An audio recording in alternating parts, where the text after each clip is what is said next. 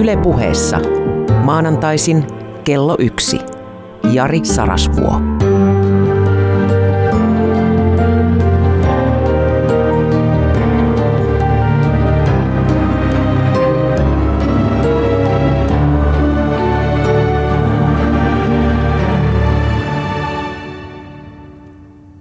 Rakas ystävä.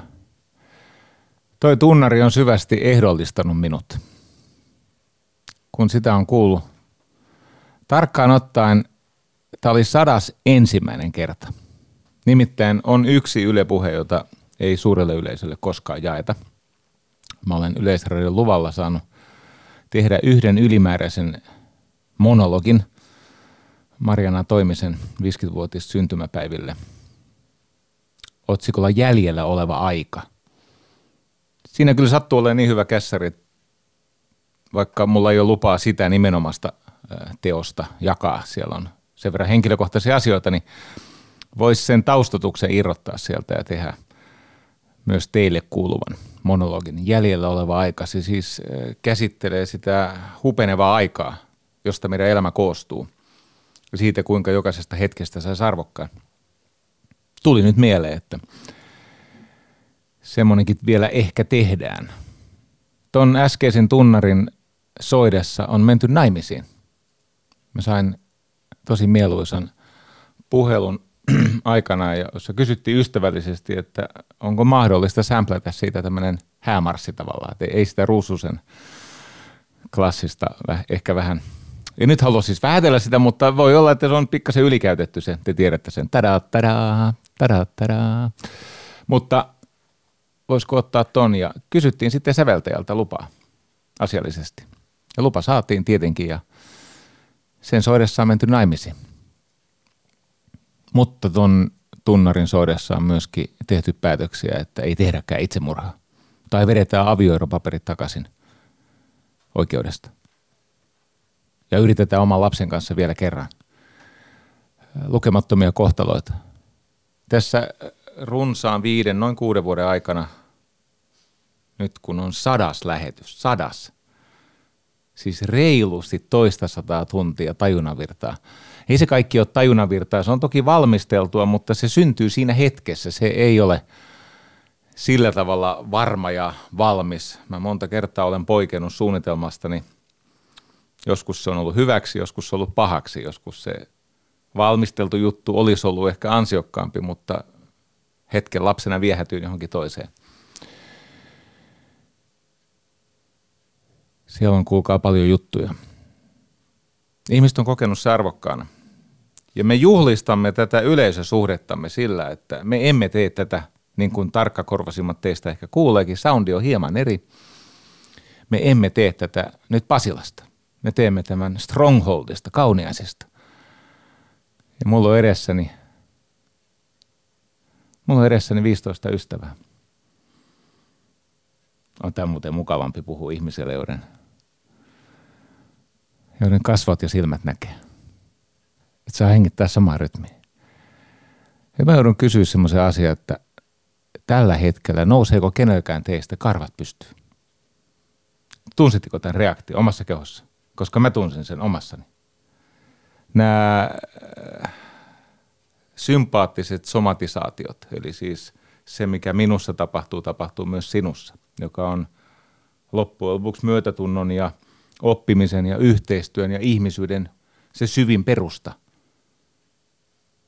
Eli tässä kun pysähdyin miettimään tätä tänne meidän kotiimme tullutta yleisöä, ja mä tunsin, miten se liikutti minua. Siis mulla nousi karvat pystyyn. Sitten mä näin, että niin nousi teilläkin. Se on ihmeellinen tunne. Se ei vaadi mitään mentalistin taitoja, vaikka viimeksi taisin julistaa olevani Pete Poskiparta. Se on vaan sitä, että uskaltaa tuntea sen, mihin koko elämä on perustettu. Siis meidän elämämme erityisesti ei tapahdu meissä itsessämme sisällämme. Tänään mä jo esittää muun muassa semmoisen kummallisen väitteen ja toivotaan yhteisen edun nimissä, että mä pääsen sinne saakka. Mä jo esittää semmoisen väitteen, että jos me olisimme maailmankaikkeuden universumin ainoa olento, siis ainoa olento, siten täysin yksin, niin me emme voisi kokea yksinäisyyttä, koska yksinäisyyden kokemus aina edellyttää toista ihmistä. Se on erikoinen väite mun mielestä. Kun mä luin sitä tätä valmistellessa, niin sitä kirjaa, mä tulen siihen kohta toivon mukaan, niin, niin toivon mukaan siksi, että tässä on kaiken näköistä muutakin tarjolla valmisteltu teitä varten. Joka tapauksessa se väite, että ensinnäkin se meni siis, se on, se on aika raskasta, sakeeta, suorastaan julkeita tekstiä, mutta hyvät on taustat. Siellä sanotaan, että traumaa ei ole, siis trauman laukaisemat neuroosit – ovat itse asiassa käyttäytymismalleja, joita se ihminen haluaa pitää yllä, koska se palvelee vielä jotain tarkoitusta, mutta se alkuperäinen trauma, sitä ei ole. Mikään menneisyyden kokemus ei määrittele sun toimintaa nyt. Tietenkin jos siitä menneisyyden kokemuksesta on 15 sekuntia, eli että se vaikkapa saat radikaalin palovamman, niin sitten se määrittelee. Mutta tässä ajatuksessa, jos menneisyydessä on tapahtunut esimerkiksi 10 vuotta sitten jotain, joka on vaurioittavaa, invalidisoivaa – ihmistä kahlitsevaa tänään, niin se väite on, että sen ei tarvitse olla niin. Joo. Hei, mietin, että mikä summaisi tämän sata lähetystä. Ja päädyin tietenkin semmoiseen käsitteeseen, joka on kärsimyksen lieventämisen tai kärsimyksen vähentämisen, jopa hetkittäisen hävittämisen ytimessä, eli viisaus. Kärsimys johtuu viisauden puutteesta. Kärsimys johtuu tietämättömyydestä. Se, sekin kuulostaa muuten väitteen aika sakelta. Ymmärrän. Öö, toki tässä on semmoinen jako, että kaikille tapahtuu tragedioita, joillekin äkillisesti liian aikaisin, öö, siis kertakaikkisen epäoikeudenmukaisesti, ja joillekin ne tragediat tulee aikanaan odotettuina. Esimerkiksi sairastuminen on tragedia, joka lopulta koskee meistä jokaista. Me menemme rikki ennen hautaa, ellei me kuole äkillisesti ja tapaturmaisesti. Me myöskin menetämme elämämme keskeiset ihmiset. Jos jollakin on lapsia – ne lapset jättää sut. Näin on maailma kirjoitettu. Lasten tulee hylätä vanhempansa. Se on tervettä ja oikein. Jos jollakin on puoliso, niin tiedä, että te eroatte. Joko jompikumpi hautaa toisensa, tai te kylmenette toisillenne. Voitte asua yhdessä elämän loppuun asti, mutta siinä on kaksi muukalaista. Saattavat jakaa jopa saman sängyn, mutta ei ole enää sellaista – tunteiden ja sielujen yhteenkietoutunutta suhdetta. On kaksi eri elämää. Ja sitten toden totta ihmiset eroaa. Tragedioita tapahtuu kaikille, mutta kärsimys on sitä, että me jäämme kiinni siihen, mikä aiheuttaa tuskaa ja tyytymättömyyttä. Me alamme ruokkia sitä. Eli se on itsestään selvää, että tragedia kuuluu ihmisen elämään ja niin kuuluu kärsimyskin useimpien ihmisten elämään, mutta on ihmisiä, jotka löytävät itsestään rohkeuden irtisanoutua siitä kärsimyksestä, jatkaa matkaa, kypsyä sen kärsimyksen edessä. Sitä kutsutaan viisastumiseksi. Tämä äh, buddhalainen perustelu sille, miten kärsimys eli dukha, eli tyytymättömyys johtuu tietämättömyydestä, joka aiheuttaa sen, että me inhoamme asioita, jotka on meille hyväksi nyt ja myöhemmin itselle ja muille, ja me himoitsemme asioita, jotka on meille pahaksi nyt ja myöhemmin itselle ja muille, niin se tietämättömyys, eli se on eräänlainen viisauden antiteesi, se on tosi hyvin perusteltu. Esimerkiksi minua ei pysty enää puhumaan siitä ulos, vaikka mä ymmärrän myös toisenlaisia kantoja. Ja mä ymmärrän, että on luonnollista vaikkapa loukkaantua siitä ajatuksesta, että joku sanoo, että kärsimys on valinnaista – se on valinta. Ja sen valinnan ihminen tekee oman viisautensa mitassa. Joka tapauksessa todellisuuden sellaisena kuin se on ja tietoisuuden sellaisena, kun siitä lopulta saa selvän, niin sen opiskelu ovat avain ihmisen hyvinvointiin. Ja nyt tietenkin me elämme sellaista aikaa, että me tarvitsemme viisautta enemmän kuin koskaan aikaisemmin. Tässä on suuria, suorastaan eksistentialistisia uhkia meidän niskassamme – ei ainoastaan ilmastonmuutos.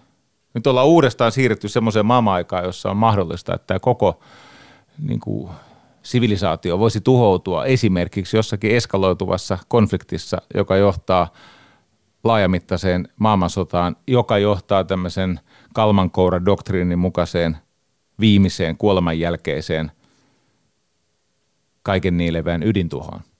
Semmoinen doktriini olemassa. Meillä on sen maan kanssa yhteistä maarajaa 1600 kilometriä. Se ajatus on se, että viime, jos tässä meinaa käydä niin, että hävitään, me mennään paratiisiin ja te menette helvettiin, mutta kaikki lopettaa. Painetaan nappia. Semmoistakin voi tapahtua. Länsimaisilla, siis länsimailla on semmoinen testi nyt, että meidän on mahdollista vielä viisauden turvin estää se kataklysminen sivistyksen tuho. Käykö näin? Se on hyvin mielenkiintoista. Näitä uhkia on kaikenlaisia. Kyllä esimerkiksi käynnissä oleva kansainvaellus tai useat kansainvaellukset, joita ruokkivat ilmastonmuutos, erilaiset konfliktit, valtataistelut, eh, niukaksi käyvät resurssit ja sitten joukko muita asioita, jotka saavat ihmiset liikkeelle. Kyllä se meidän rauhaamme tämän ja ehkä jopa seuraavan sukupolven ajalta uhkaa. Yli ajan asiat tietenkin tasottuu. Hmm. Tänään mennään aika paljon niille viisauden syville lähteille. Niinpä tämmöinen lähetys ei ole mahdollinen ilman, että puhuu Aristotelesta. Tietenkään. Kyllä tästä tulee nämä vanhat tutut epikteettokset ja senekat ja sitten tulee semmoinen riemastuttava hahmo kuin Diogenes Sinepolainen. Joo, siitä tuutte pitämään. Hän, hän oli, tota, hän oli tämmöinen punkki- ja rock'n'roll-henkinen. Siis nämä oli tämmöisiä sivistynyttä väkeä, nämä, no Seneca oli erityisesti sivistynyt. Epikteetos oli orja, mutta tota, Diogenes, se, se, oli, se oli vauhdikas poika. Joo. Hei, tämä Aristoteles kirjassa Etiikka sanoo, että ajattelusta ja oppimisesta kumpuava nautinto saa ihmisen ajattelemaan ja oppimaan yhä rohkeammin. Ja tämä ilmenee tarkoituksen toteutumisena. Siis ihminen kokee, että hänen tarkoituksensa toteutuu henkisenä olentona. Ja tämä antiikin Arnold, Aristoteles sanoi, että siinä missä se, joka tietää, pystyy kertomaan, miksi anteeksi, se joka tietää pystyy kertomaan mitä jokin on tai miten se toimii, miten se saa toimimaan paremmin, mutta vain viisas pystyy kertomaan miksi se toimii. Eli mistä siellä on ytimessään kysymys. Hmm. Jos mä yritän summata sata lähetystä tähän asti, niin mä sanoisin näin, että elämän tarkoitus on kasvaa, kunnes ei enää kykene. Ja sitten kun ei kykene kasvamaan, No sitten on aika hyväksyä se lähestyvä kuolema. No itse asiassa se kannattaa hyväksyä kauan sitä ennen. Mitä aikaisemmin kuoleman hyväksyy, sitä vähemmän kuolemanpelolla on valtaa sinun. Mitä useammin kuolemaa ajattelee ja mitä aikaisemmin sen lähestyvän vääjäämättömän kuoleman hyväksyy, sitä vapaampaa elämää ihminen voi elää. Sitä enemmän hän voi toteuttaa sitä ihmisyyden syvintä lahjaa, sitä mahdollisuutta olla sitä, mitä tosiasiassa on. Mutta idis se, sen kuoleman hyväksymisen suhteen ei tietenkään ole se, että, kulkisi suostuvaisesti kohti kuolemansa. Sitä kuolemaa pitää viivyttää, siis kaikin keinoin, kaikin voimin viivyttää. En muista, onko siterannut semmoista runoilijaa kuin Dylan Thomas. Dylan Thomas. Robert Zimmermanin taiteilijanimi lainasi tämän ikään kuin sukunimensä tämän kaverin etunimestä. Robert Zimmerman. Dylan Thomas. Hänellä on loistava runo, runo siis Do not go gentle into that good night. Aivan mahtava, ihmeellinen runo. Älä nukahda. Häpeäkseni mun täytyy tunnustaa, että mä en tiedä kuka tän on kääntänyt suomeksi. Enkä tiedä, no, yhtä kaikki se Dylan Thomasin ajatus on se, että älä nukahda siihen hyvään yöhön sovinnolla. Vanhuuden pitäisi palaa ja kirota illan saapuessa, riehua valon kuolemaa, raivota raivoamalla. Sitten hän käy läpi nämä ihmistyypit, on nämä viisaat ihmiset ja hyvät ihmiset ja villit ihmiset ja vakavat ihmiset.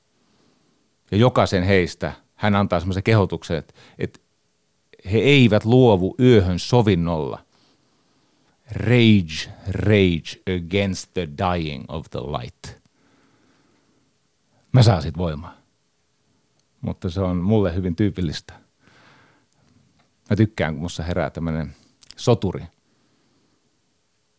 Do not go gentle into that good night. Sitä pitää viivyttää. Yksi, joka on muuten viivyttänyt sitä aika hyvin, on käytännössä siis, voi jo sanoa satavuotias Charlie Munger, Berkshire Hathawayn kakkosmies. Yksi aikamme ihmeellisimpiä, hämmästyttävimpiä filosofisia tarinoita.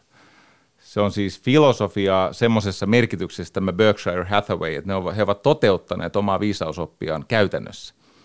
Se on ennen kaikkea filosofinen yhtiö. Jos kuka tahansa on, on lukenut Berkshire Hathawayn esimerkiksi, siis Warren Buffettin kirjoittamia kirjeitä osakkeomistajille, niin nehän on filosofia. Siis sekä tämmöistä eksistentialistista olemassaolon filosofiaa, että filosofiaa siitä, mikä on työn arvo ja kuinka se arvo kasvaa yritystoiminnassa. Ja miten ulkopuoliset ihmiset sitä arvoa määrittävät niin, että suostuvat siitä jotain maksamaan. Tämä Charlie Munger, äh, hän on siis 95-vuotias. Nyt jo pyörätuolissa, mutta ihan täydessä vauhdissa. Pohtii semmoisten yhtiöiden kuin Amazon tulevaa kehitystä. Ja tämä on erikoinen parivaljakko.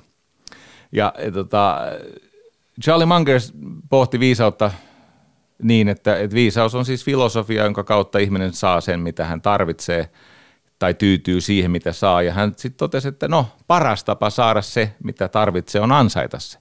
No se on aika simppeliä. Mutta sitten hän jatkoi. Ja tämä on jakamisen arvosta. Hän sanoi, että elämäsi syvimmät merkitykset löytyvät samalla polulla, kun löydät oman lahjasi.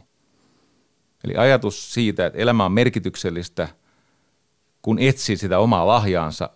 Ja siltä polulta, miltä se oma lahja vähän vähältä paljastuu, sehän ei koskaan löydy siis aarrearkun lailla kerralla, vaan se löytyy päivä päivältä. Elämän syvimmät merkitykset löytyvät samalla polulla kulkiessa siis, jolla löydät oman lahjasi. Mutta elämän tarkoitus, hän tekee siis tämän eron, siis englanniksi kun siellä on meaning ja purpose – Elämän tarkoitus tulee todeksi vasta, kun luovutat lahjasi muille. Annat sen siis pois. Hmm. Tämmöisellä esipuheella. Saranteen lähetykseen. Toivottavasti teillä ei ole kiire. Mulla on nyt semmoinen olo, että minunhan pitäisi, kun mä olen nykyisin palannut myös työelämään, se on aika monen kokemus tämä työelämä, munhan pitäisi tarkkaan ottaen tänään puoli neljältä löytää itteni pörssiyhtiön johtoryhmän kokouksesta, mutta ei ne mua irtisano, jos mä syytä antamatta en vaan ilmaannut paikalle. si, si, sikäli tämä ei ole, tämä ei ole niin kuin aito työelämä, että tota, ää, kyllä mä siis suostun toimitusjohtaja Arto Heimosen vallan alle, ei mulla ole mitään vaikeuksia, mä oon, mä oon herkkä ihminen, mä ymmärrän kuka sitä johtaa.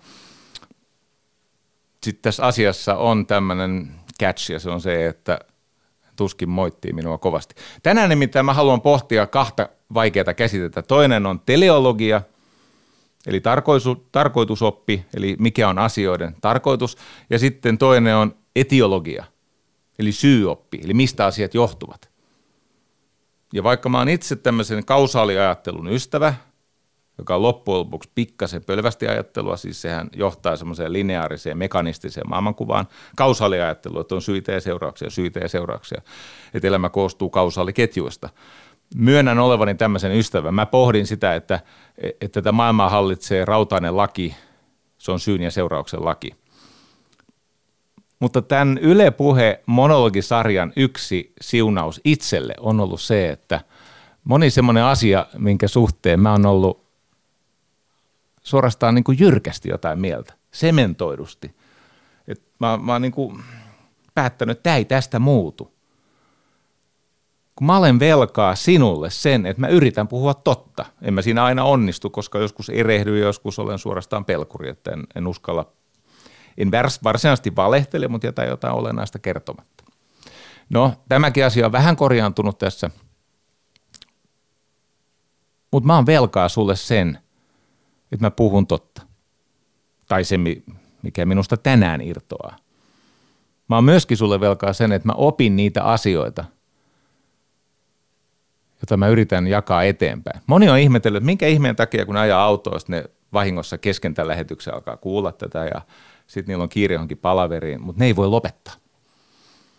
Ne ajaa sen auto johonkin parkkihalliin ja siellä on oikeasti joku, joka odottaa. He tietää, että heidän pitäisi olla jo, eikö niin, poistunut autosta ja kantanut kamansa hissiin ja sitten päässyt sinne vaikkapa kahvilaan, missä palaverin oli määrä tapahtua ja he eivät lähde siitä – ja he miettii, että mikä heillä on. Miksi he eivät pääse siitä autosta, heidän pitää saada kuulla jatko. Mä kerron yhden syyn. On tavattoman koukuttavaa se, että ihminen, joka on varma itsestään ja mielipiteestään, suostuu edelleen ihmettelemään. En mä niin varmaa. Enkä mä niin oikeassa Mä esitän vaan varmaa ja oikeassa olevaa. Kun me tässä yhdessä ihmettelemme, tähän syntyy tässä, niin kuin huomaatte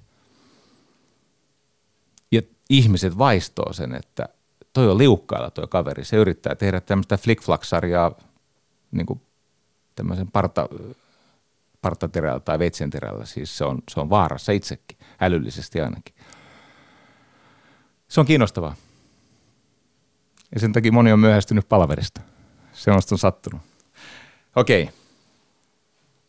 Mun ajatus on siis tämä, jo mä myönnän, mä oon tämmöinen syyoppimies ollut, eli etiologi – mutta nyt kun tätä asiaa on tullut tätäkin lähetystä varten pohdittua vähän ankarammin, tarkemmin, nöyremmin, hämmentyneemmässä tilassa, niin se voi olla, että mä tämän syyoppiajattelun laitan merkittäviltä osin, mitä ihmisyyteen tulee syrjään, ja siirrynkin sinne teleologian puolelle, sinne missä stoalaiset ja Alfred Adler,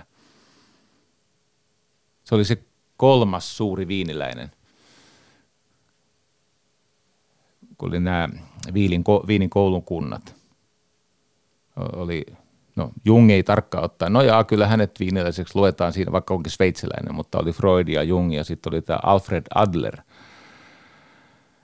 Nyt Jung oli Freudin oppipoika. Se on hyvä muistaa tässä. Hän oli siis tällaisessa auktoriteetti-alistussuhteessa Freudin ja siitä isänmurhasta, minkä Jung teki Freudille tai suhteessa Freudiin – niin siitä syntyi valtavasti hyvää. Mutta Alfred Adler oli aikalainen. Hän ei ollut Freudin oppipoika. Niinpä Freudin epäterve vallankäyttö, se ei koskaan purrut Alfred Adlerin.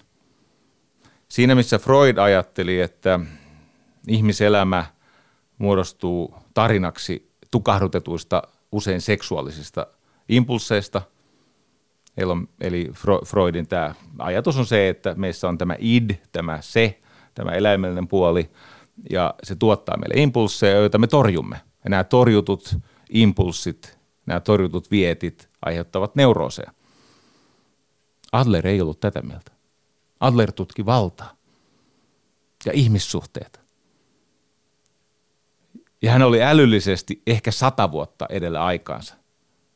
Se nimittäin tässä välissä, kun nyt minäkin olen tätä omaa opinpolkuani kulkenut sieltä 80-luvulta asti aika systemaattisesti ja intensiivisesti. Sitten semmoinen varsinainen huippurheilun tähtävä harjoittelu alkoi 90-luvulla. Niin kyllä mä aina silloin tällöin siihen Adleriin törmäsin, mutta aika harvoin ja aika viitteellisesti. Hän on ikään kuin syrjässä. Häntä ei ole tavallaan niin kuin otettu vakavasti. Siitä on sata vuotta.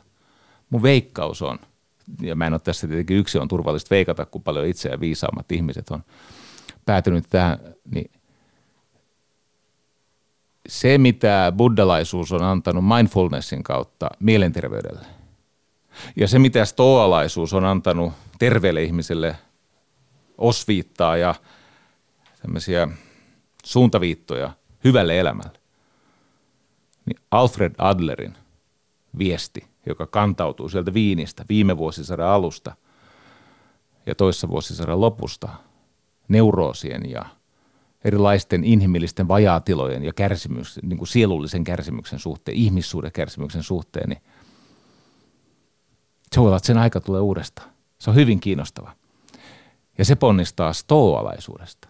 Siis Adler itse ei ollut stoalainen, mutta niissä on kylmäävästi samoja, en tiedä onko se kylmäävää, mutta ainakin nousee siis ihokarvat pystyyn, kun lukee niitä rinnakkain. Mä uskon luovuttamattomasti siihen, että kun ihmiskunnan tehtävä on tuottaa edistystä, ja edistys tarkoittaa tietenkin asioiden viisasta parantamista. Siis viisas parantaminen tarkoittaa sitä, että voi olla hyvinkin niin, että on viisasta tuottaa vaikkapa universaali, globaali sosiaaliturva kaikille tänne syntyville, koska se vähentää syntyvyyttä, koska se vähentää luonnon ja elonpiirin ja ilmaston kuormitusta, koska se vähentää konflikteja, se vähentää vihaa, sotia.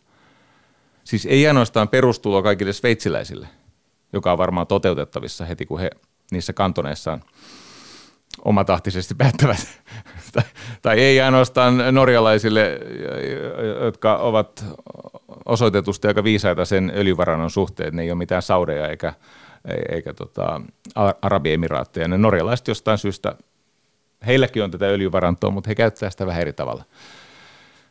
Sen takia siis äh, XXL ei ole siis, en tiedä tiesittekö, mutta se on Arabiemiraattien siis brändi. Se on, se on norjalainen brändi. Ja aika moni muukin tämmöinen maailmaa valottava ketju on norjalainen.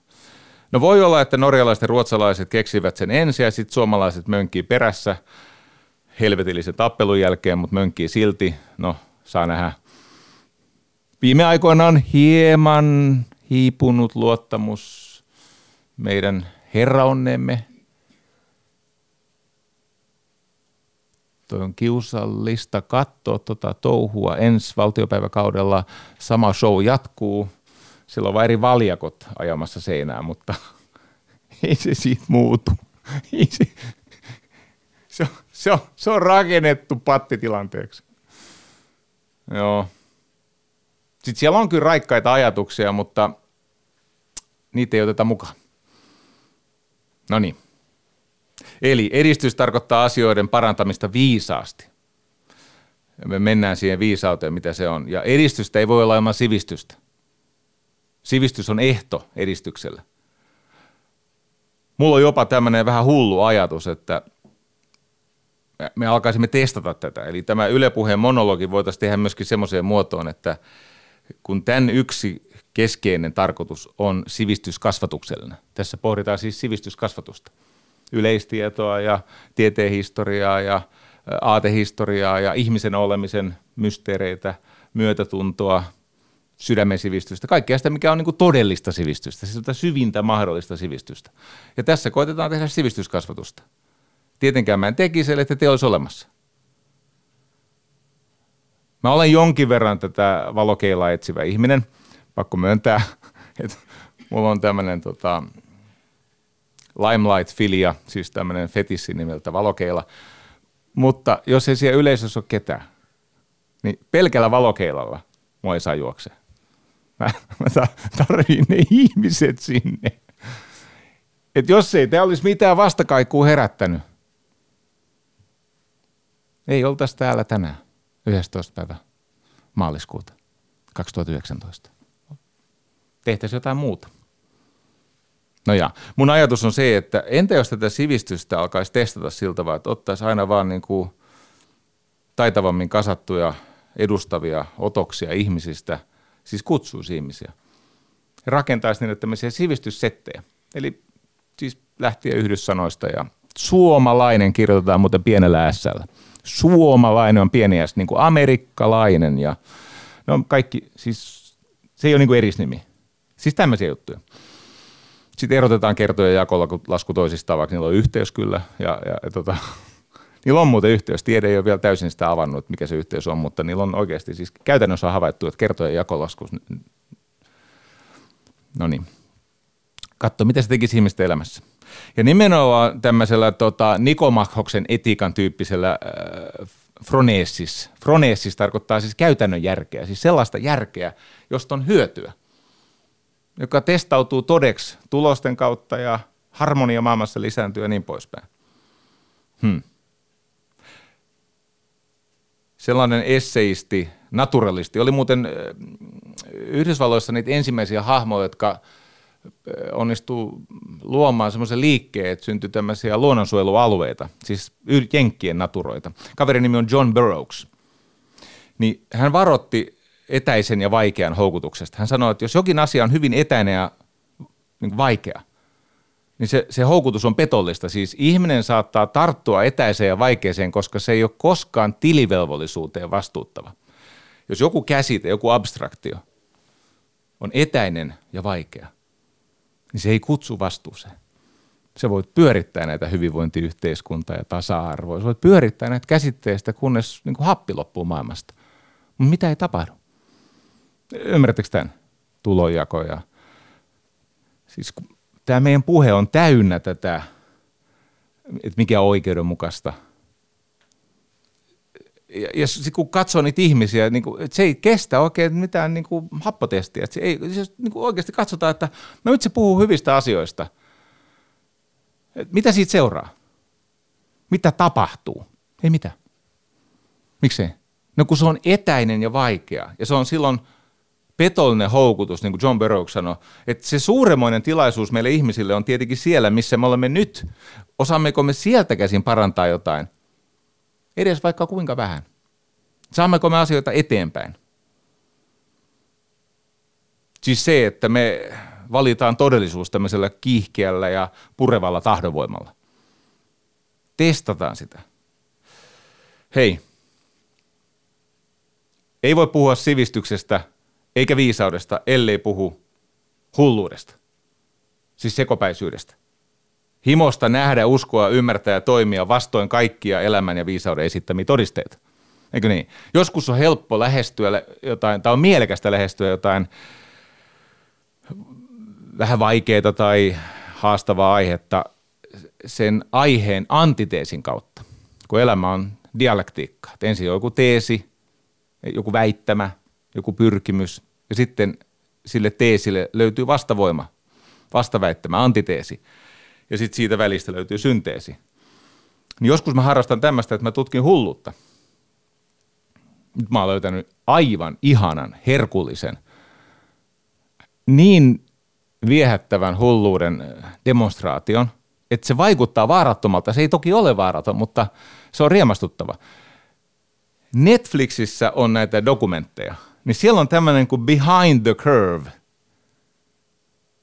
Behind the Curve – se on aivan mahtava. Siis se vasta on hieno. Siis nyt mä vetoan teihin, katsokaa, jos, te, jos teillä on Netflix, teillä on mahdollisuus katsoa sen, katsokaa Behind the Curve, eli kulman takana tavallaan, tai, tai mutkan takana. Se kertoo näistä ihmisistä, siis kasvavasta joukosta perusfiksuja ihmisiä, jotka aivan vakavissaan taistelee. He ovat koko elämänsä uhranneet sen puolesta, että he haluavat todistaa, että maailma on litteä, siis maailma on levy, se, se on, se on, se on tämmöinen lätty, se on taso, jonka ympä, siis kuvitelkaa, että se on niin kuin ympyrän muotoinen taso, kaksulotteinen taso, jos okei, okay, siellä on jotain pintamuodostelmia, jotain vuoristoja ja jotain tämmöisiä luoliakin, mutta se on siis lätty, se on tämmöinen lättänä litteä levymäinen taso, jonka ympärillä on tämmöinen dome, tämmöinen kupoli, ja he ovat aivan tosissaan, että nämä taivaankanne ilmiöt, siis tähdet ja kometat ja, ja, ja esimerkiksi auringon pimennys, tietty, kun kuu menee auringon ja maapallon väliin, ja, ja, ja sitten se varjostaa sitä aurinkoa, niin siihen tulee se kuun kaareva muoto, niin se on vaan tämän meidän iloksemme, koska maapallo on litteä, niin meidän iloksemme siihen kupoliin on järjestetty tämmöinen show. Se, se on siis näyttö. Tajutteko? Se on, se on siis semmoinen, missä se aurinko, tämä eclipse, tämä auringonpimennys, se on vaan sinne laitettu, jotta me Nasan orjat, me olemme kaikki Nasan orjia, ja Nasasta ei ole enää pitkä matka liskoihmisiin ja, ja kaikkeen muuhun. Mutta mut mikä siinä dokumentissa on ihanaa? on se, että ne ihmiset on fiksuja. Siellä on joitakin, joilla on tutkijan mieli. Ja siellä on ihmisiä, jotka ihan vakavissaan tutkii tätä. He siis väittää, että tämä curvature, siis tämä kaarvuus, ei ole, se on huijausta. Eli he hankkii semmoisia helvetin kalliita tarkkuusgyroskooppeja. Maapallo pyörii, nyt tiedoksi kaikille, oikeasti maapallo on, se on, se on pallo, joka kiitää avaruudessa osana linnunrataa, osana aurinkokuntaa. Hirvittävä ja se pyörii itse ympäri. Noin 24 tuntia kestää yksi pyörähdys. Niin tällä gyroskoopilla, jos se pyöriminen on totta, niin yksi tunti antaisi 15 astetta. Sitten ne hankkii tämmöisen. He haluavat osoittaa, että ei se mitään pyöri. Saatat vaan tarpeeksi tarkan gyroskoopin, tämmöisen kiihtyvyyshyrrän. Ei se mitään pyöri. Tiedätkö mitä? Sitten siinä näytetään, tulokseksi tulee 15 astetta. Ja sitten sanot, niin, niin, mutta tämä on NASA, siis NASA on salaa kalibroinut näitä kaikkia niin kuin, ympäri maailmaa. Tai jos lennät lentokoneessa ja näet, miten maapallo kaareutuu, niin se on vaan, kato, NASA on järkännyt se on tämmöinen optinen illuusio, johon on saatu McDowell, Douglas ja Boeing ja kaikki nämä muut suostumaan. No sitten ne tekee tämmöisen, niillä on tämmöisiä la- eli niiden ajatus on se, että kun he tekee styroksiin tai johonkin tämmöisen levyyn tämmöisen reijän, ja ne ampuu sen laserin sen reijän läpi, niin peräkkäisiä levyjä, missä on reikiä täsmälleen samalla korkeudella, kun sen pystyy siis millin tarkasti ja millin osien tarkasti asettaa sen korkeuden, niin sähän et pysty enää kolmanteen reikään ampua sitä osaatteko te kuvitella, jotka tajuu geometri, tai siis, no kyllä te osaatte, niin sulla on kolme peräkkäistä levyä, missä on pieni reikä, jonka läpi annetaan laser, ja sitten kun ne on täsmälleen samassa korossa, niin kolmanteen reikä, jos muka maapallo olisi pyöreä, jos muka olisi tämmöinen kaareutuvuus, niin eihän se enää osuisi siihen styrokreikään. No ei se osukaan. Sitten no, no niin, tätä pitää vähän tutkia. Se on mahtava dokkari, koska nämä on tosissaan nämä ihmiset ja ne on fiksuja. Ja niitä on paljon. No okei, sitten siellä on muutama julkis. On aina ihmisiä, jotka etsii siihen omaa eksistentialistiseen hätäänsä jotain selitystä. Ja, ja ne löytää mitä ihmeellisimmistä asioista. Niillä on ihan turha selittää, että okei, jos maapallo ei ole pallo, eikä ole pyöreä, eikä se sijaitse avaruudessa, vaan se onkin litteä, niin miten GPS toimii? Tai miten satelliitit toimii? Tai, tai onko se niin, että NASA on aivopessy Galileo Galilein 1400-luvulla? Kyllä pääsit mukaan. Jotenkin NASA on lähettänyt aikakoneelle se Galileille, että se pyörii sittenkin. Galilei katsoi sitä sponsattiin. NASA sponssasi sitä Galileo Galileita. Tai Paavi oli se ensimmäinen liskoihminen, se niissä päin se varmaan menikin, että Paavi oli lisko. Ja, ja Paavi sanoi, että nyt loppu, tai, tai palat roviolla. Ja sitten se kuiskas jälkipolvia varten tämä huijauslauseensa, se pyörii sittenkin. Ja Kopernikus ja kaikki nämä, niin ne oli NASAn agentteja. Hei, teidän pitää katsoa se. Siis mä mietin, että mitähän maksaisi tehdä semmoinen näyttö, jonka siis niin kuin tämä lättänä taso, siis sehän on tuhansia kilometrejä, eikö niin? Se muuten väitetään, että esimerkiksi että etelässä ei ole lentoja, koska nehän lentäisi siis sen törmäisi kupolin. Mutta kun te katotte sen, teillä tulee semmoinen kiusallinen hetki. Sitten siinä on muuten haastateltu ihan oikeasti näitä maailman huippuluokan astrofyysikkoja ja miten myötätuntoisesti ja ystävällisesti ne suhtautuu näihin tyyppeihin. Ne sanoo, että ei näille tule naureskella. Mähän tässä naureskelen. Mutta ei, pidä, ei pidä naureskella, koska se vaan pahentaa sitä harhaa. Sitä paitsi tämähän on viatonta se on täysin viatonta ajatella, että maapallo on littana. Ellei se satu itse ole Nasal töissä tai tee avaruuslentoja tai ole siis matkustajalentäjä tai joku tämmöinen, mutta jos sä oot niinku, sä pidät rautakauppaa, niin silloin väliä oikeastaan, että uskot sä, että joku on hankkinut semmoisen aivan järkyttävä hinta sen näytön tuonne meidän päälle, sen kupolin. Mutta kun se johtaa tähän rokotevastaisuuteen, se johtaa näihin salaliittoteorioihin – näihin, näihin tota New World Ordereihin ja liskoihmisiin. Ja se, se siis, se on porttiteorian mukainen juttu. Ja näitä hulluja on kaikenlaisia. On kreationisteja, jotka oikeasti kieltää atomit ja radioaktiivisen käytöksen. Siis ne vakavissaan väittää, että radioaktiivisuutta ei ole, joka osoittaa siis, että maapallo ei olekaan 6000 vuotta vanha. Tai on kommunisteja. Tiedätkö, kun ihmiset ihailee Che Guevaraa? Vihashomoja, vihasmustia, oli murhaaja – telottaja, täysmittainen psykopaatti. ja eroottisella vimmalla ihaillaan Che Guevara. Tai nyt kun uutisissa oli, mi, mi, mi, miten ne rakastaa Stalinia. Tietäen, mitä Stalin teki. Siis kommunistit. Mieti kommunisteja, jotka ajattelee, että maailman pitäisi olla reilu paikka kaikille. Ja jos vaan saataisiin varastettua ja väkivalloin uudestaan jaettua varallisuus kaikille tasan, niin tulisi onnella. No ei tietenkään voisi tulla, niin kuin on nähty, sitä on kokeiltu, mutta se ei ole ikinä totta kai tietenkään toiminut ja niin poispäin. Mutta mikä määrä eroottisia tunteita tähän liittyy, siis tämmöistä niin kuin projisointia. Tai on ilmastodenialista, jotka kieltää sen tosiasian, että kun on kuitenkin seurattu maailman toimintaa ja kaikki tämä on osoitettu, niin ne, ne on vakavissa. Ensin oli sitä mieltä, että ei ole ilmastonmuutosta, niin sitten, sitten ne otti vähän pakittiin ja sanoi, että joo joo, mutta se ei ole ihmisen aiheuttama. No.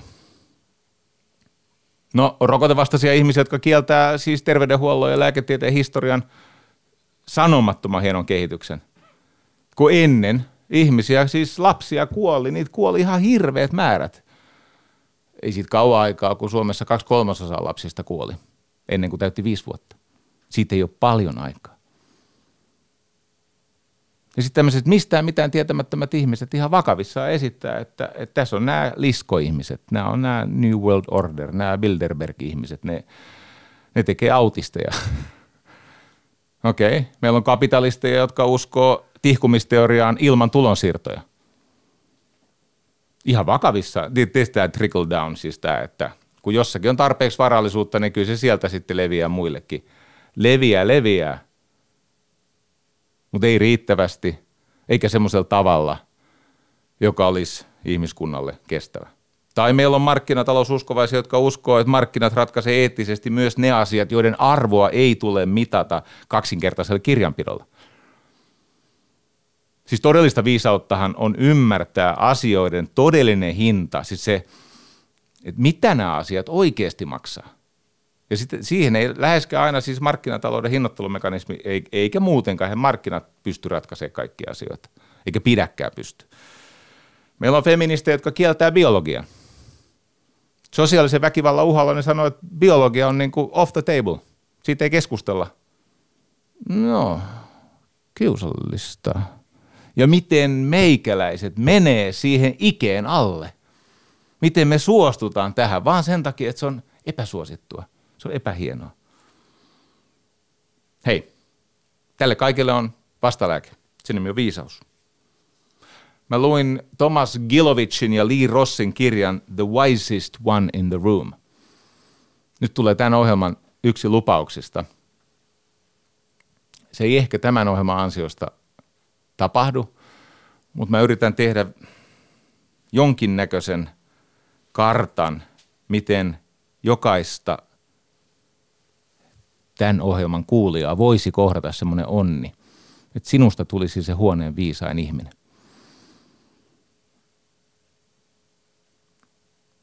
Aikoinaan Enronin näistä kusipäistä, varkaista ja kusipä, Enron, muistatte tämän pikkuhuijauksen, niistä kirjoitettiin semmoinen kirja, jonka nimi oli The Smartest People in the Room.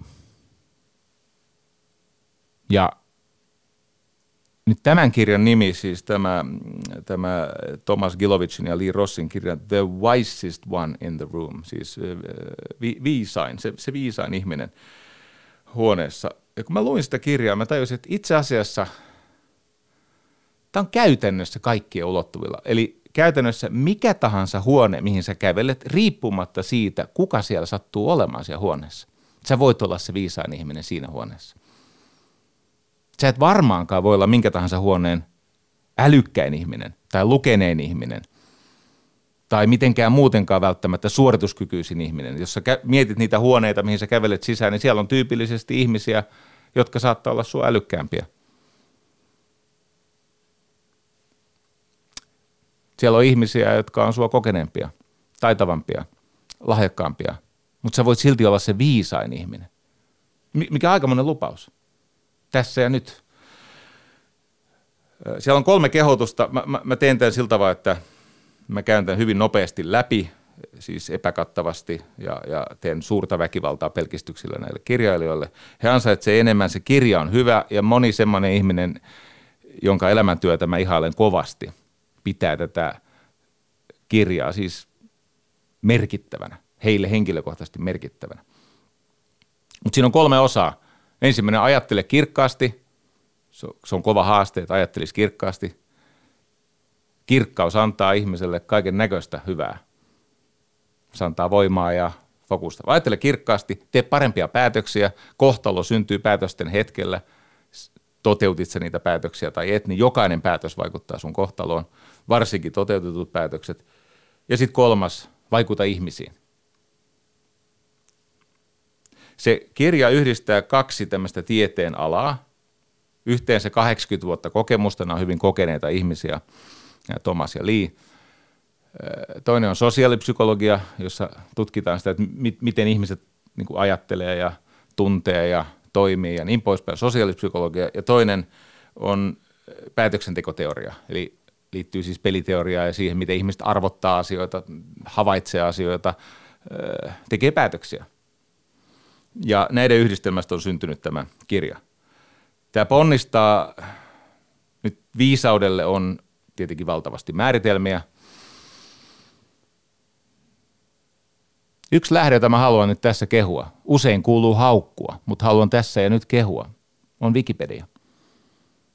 Nimittäin Wikipediaan kertyy yli ajan lopulta aika laadukasta tavaraa, muun muassa, jos sä googlaat ihan siis suomeksi viisaus ja katsot, mitä Wikipedia kertoo viisaudesta, niin ei se ole huono. Nyt kun sain aikamoisen aineiston taas viisaudesta, että mitä ihminen on sivistyshistoriassa aikana viisaudesta ajatellut ja saanut selville. Ja se on, viisaus on nykyisin muuten tieteenlajista, tutkitaan tieteellisin metodein.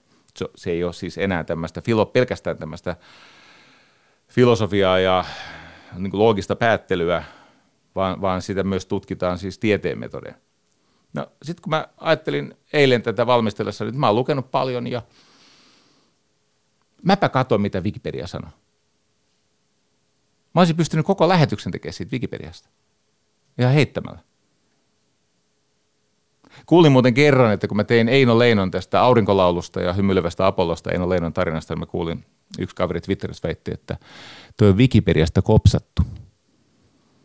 Ei ollut. Ei ollut. Mä haastattelin ihan oikeasti näitä tutkijoitakin sitä varten. Mutta se on totta, että kun sinä luit sitä, tai ensin kuuntelit sen lähetyksen, ja sitten sä luit Wikipedian, niin siellä oli tuttuja sanoja. Ja sulle vaan se meni päinvastoin, kun sä, eikö niin, sä ymmärsit sen Wikipedia-artikkelin paremmin, kun sä oot just kuullut sen mun jutun. Mutta ei se siitä ollut kopsattu. No yhtä kaikki. Toinen kaksois vielä alkava lähde on Webster. Se on ehkä Wikipediaa tarkemmin toimitettu, eikö niin, siis sanakirja Webster, jonka toimituskunta koostuu tämmöisistä sivistyneistä ihmisistä. Öö, Websterin määritelmässä viisaus jakautuu kolmeen osaan. On osaaminen, eli se on tieto ja taito, on se sitten tieteellistä, filosofista tai yleissivistyksellistä tietoa ja taitoa. Se on osaamista. Todistuu tuloksissa. On testattavissa. Sitten on näkemys, eli kyky vähäisen tiedon varassa ymmärtää, että mikä on se kätketty kokonaisuus tämän takana. Näkemys, eikö niin? Vähäisen tiedon varassa tehdyt älykkäät arvaukset, jotka usein testautuu todeksi. Ja kolmas osa viisautta, osaaminen, näkemys ja kolmas on arvostelukyky, johon liittyy aina toinen ihminen. Se kirja alkaa semmoisella minun mielestä hienolla kuvauksella siitä, että mitä tarkoittaa olla viisain ihminen huoneessa. Se sijoittuu alkukesään 1944, kesäkuun 5. päivä 1944. Kesäkuun 6. päivä 1944 oli tämä Normandian maihinnousu, eli D-Day. Se oli siis D-1 day. Ja oli kaksi tämmöistä legendaarista, lähes kuolematonta kenraalia, sodanjohtajaa, jotka pitivät siis viimeisen tämmöisen briefin tai viimeisen preppauksen tuhansille upseereille. Siellä oli siis 24 000, pelkästään siis taivaalta tuli 24 000 kanadalaista, brittiä ja amerikkalaista laskuvarjojääkäriä ja sitten oli ne, eikö ne nämä mereltä maihin syöksyvät uiskot, jossa tuli sitten vielä enemmän väkeä. Mutta tämä tarina siis kertoo siitä edellisestä illasta. Tämä kuvaa hyvin sen kriittisen eroviisauden ja älykkyyden välillä. Siinä missä viisaus se edellyttää näkemystä ja vaikuttavuutta suhteessa elävään vuorovaikutuskohteeseen, tässä tapauksessa ihmiseen, mutta se voi olla myös koira tai kasvi. Mutta se on elä, vuorovaikutussuhde elävään vuorovaikutuskohteeseen, siis että et viisaus syntyy suhteessa, niin kuin sitten jos päästään Adleriin, tuskin tämän FM-lähetyksen aikana, mutta kun päästään Adleriin, te näette, että tämä vuorovaikutus, tämä interaktio – on keskeinen. Eli viisaus edellyttää näkemystä ja vaikuttavuutta suhteessa elävään vuorovaikutuskohteeseen, tässä tapauksessa ihmiseen. Älykkyys taas ei. Se ei edellytä sitä. Sä voit tietää ja taitaa asioita ilman, että sä lainkaan huomiota sitä ihmistä, joka on siinä. Se voi olla läsnä siinä ja se voi olla kriittisessä roolissa sen asian onnistumisen suhteen, mutta ei se ole sen älykkään ihmisen kalkyyleissä. Kuuntelin eilen Jussi halla Tapani Ruokasen haastattelussa. Mä lauta, se on fiksu.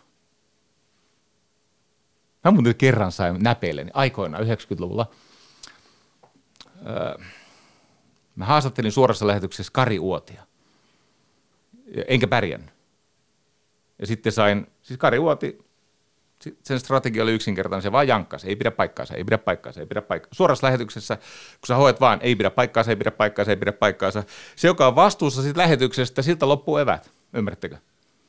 Sitten mä muistan, kun mun tuottaja Saku Tuominen piti mulle aikamoisen ripin ja hän lausui semmoisen virkkeen, josta tuli mulle loitsu, joka muutti mun elämäni. Se oli ihan raivoissaan, koska se meni pieleen se haastattelu. Niin Saku Tuominen kysyi, että Jari, mikä oli sun visio siitä, mistä jengi puhuu, kun mennään mainostauolle? Oli siis kysymys hyvispahoista ja rumista.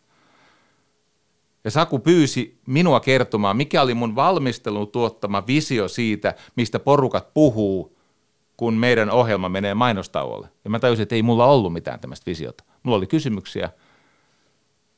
Ja Kari Uoti vei mua kuin mätää kukkoa pitkin studiolattiot. Sitten ei kauhean kauan aikaa siitä, niin multa kysyttiin, että mitä mieltä mä oon Kari Uodista. Mä sanoin, että no ainakin se on älykäs ja se pärjää tilanteessa. Se ihminen tuli silmille. Sä et voi palvoa rahaa noin. Mä en en sanallakaan viitannut, että mä palvon hänen sen aikaista väliaikaista varallisuuttaan. Vain toinen meistä jäi rikkaaksi. Ää, mä vaan totesin, että hän on älykäs ja hän pärjää tilanteessa. Mä en ottanut mitään kantaa hänen moraaliin tai rahoihin tai mihinkään muun tyyliin, tai mä vaan totesin, että hän on älykäs. No sama Jussi halla Jestas se on älykäs. Ja ne sanat on niin taitavasti asetettuja, se aiheutti minussa kehollisia reaktioita, mä en tässä nyt kuvaile. Mutta siitä ei voi vetää johtopäätöstä esimerkiksi sen suhteen, mitä mieltä mä olen hänen politiikasta. Mä vaan totean, että hän on älykäs. Eli viisaus on eri asia. No niin, mä kerron nyt tämän tarinan siitä D-Daystä tai D-1. Massiivinen hyökkäys edessä, Eikö niin, kymmenet tuhannet ihmiset seuraavana päivänä kello 06.30 aamulla menee kuolemanvaaraan. Kenraali Bernard Law Montgomery, kuvitelkaa, että kaverin siis keskimmäinen nimi on Law, eli laki, Bernard Law Montgomery. Hänen elämänkertakirjurit muuten summaavat hänen neroutensa ja hänen elämäntarinansa kahdella sanalla, vain kahdella sanalla. Unbeatable, unbearable. Voittamaton, ja sietämätön. Se on hienosti sanottu. Jos, jos pitää ihmiselmä, se on kuitenkin ollut Dunkirkissa ja siis niitä paikkoja, missä se on niin kuin esimerkiksi Rommelia vastaan, siis Rommel sai lievästi ottuna pataansa tältä Bernard Law Montgomery Montilta. Unbeatable, unbearable. No anyway, se vetää siis tämmöistä vi- upseereille viimeistä tämmöistä preppausta ja hyvin vetääkin. Se antaa hienon strategisen ja taktisen esityksen näille upseereille. Se on todellinen sodanjohdon tour de force, siis tämmöinen ei Tour de France, vaan Tour de Force, siis tämmöinen niin voimannäyte. Siis se on substanssilta ja tyyliltään henkeä salpaava. Tietenkin. Kysymys on montista. Mutta se on hivenen liian ylivoimainen. Paikalla on, saanko mä kutsua sitä liitoksi, niin kuin Star Trek hengessä, kuin Star Wars hengessä. Paikalla on liiton ylinkomentaja. Eikö niin? Dwight D. Eisenhower. Ike. Onko muuten sukua tälle Turun urheilumies Ikelle? Anyway, Ike on paikalla siellä ja se antaa Montgomery tehdä sen juttunsa, se kun tykkää olla briljantti, mutta tulee hänen vuoronsa. Idis on varmaan se, että tämä ylinkomentaja ensin on lämpäri Montgomery ja sitten tulee Eisenhower, Ike. Idis on se, että se summaa ja vahvistaa ja omalla kielellä omalla tavallaan kertoo samata. Eikö niin? Näinhän se normaalisti menee. Mitä se tekee? Se ei sano sanakaan. Ei yhtään sanaa. Se lähtee kävelemään niitä ihmisiä kohti, näitä hänen poikiaan kohti. Hän ei toista eikä vahvista sitä Montgomeryn suunnitelmaa. Hän ei tarjoa omaa perspektiiviään sen operaation merkityksestä ja edellä olevista, eikö niin sit pitäisi nostattaa henkeä, kun vielä sota on kesken, vaikka voitettaisiin huomenna ja vaikka tämä tuleva hyökkäys murtaa kolmannen valtakunnan selkärangan. Hän yksinkertaisesti kävelee ympäri huonetta. Hän pysähtyy näiden tuleen ja tuhoon lähetettäviä upseerien edessä ja ne upseerit tietää. Osa heistä ei ylihuomista näe. Ne tietää, että osa heistä ei tulevana kesänä kävele. Tai ei koskaan. Osa heistä tietää, että he menettää parhaita kavereitaan. Se, se pysähtyy näitä, näiden eikö niin, kuoleman kasvojen eteen sysättävien ihmisten eteen. Se katsoo pitkään silmiin. Kättelee. Nyökkää. Seuraava. Se kävelee sen yleisön läpi, kättelee, katsoo kauan kasvoihin ja nyökkää.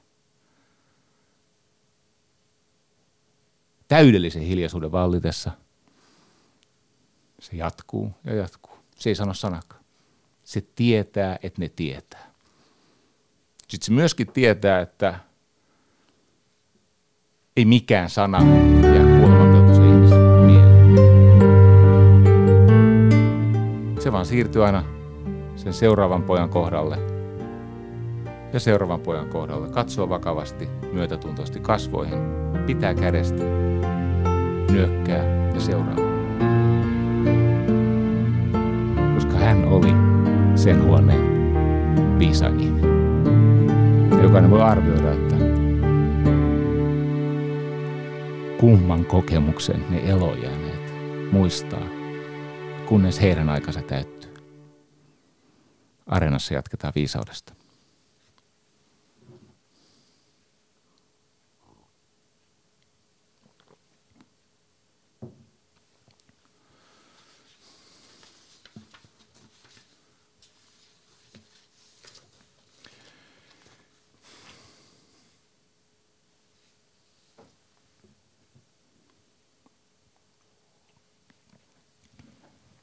No niin, ystävä.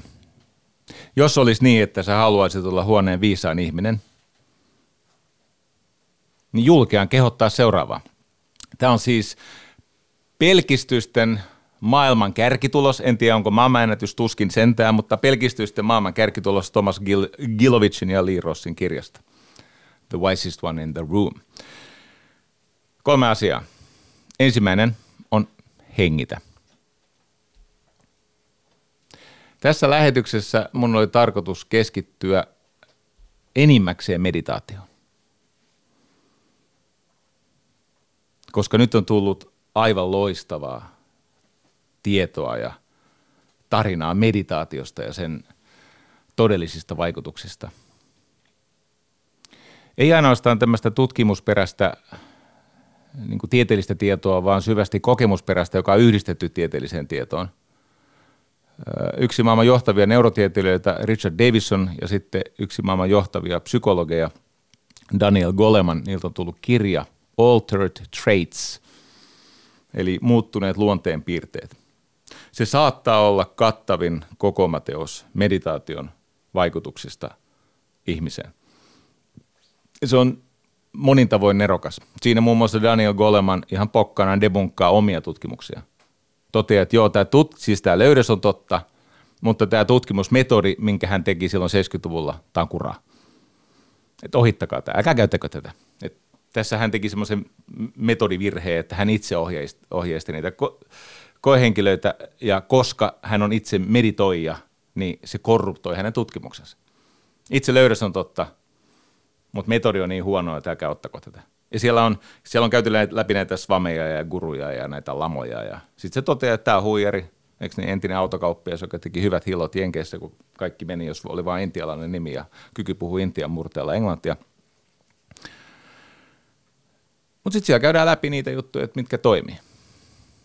Et mitä se tietoisuuden tarkkailuharjoitus, se, että sä keskityt tarkkailemaan arvottamatta, siis ilman ylimääräisiä raskauttavia merkityksiä. Meditaatiossa on kysymys siitä, että ihminen keskittyy joko niin, että keskittyy johonkin kohteeseen, kuten hengitykseen tai mandalaan tai liekkiin tai mihin tahansa, tai niin, että ei ole mitään mihin keskittyy, mutta tutkii tarkkaavaisesti sitä omaa tietoisuuttaan. Mä totean lyhyesti, että jos haluat viisaaksi, niin sulle ei ole muuta tietä kuin yksi näistä kolmesta tiestä, tai siis kolmesta työkalusta, mitä sä tarvitset, niin yksi niistä on meditaatio. Tämä, mitä jotkut kutsuu mindfulnessiksi.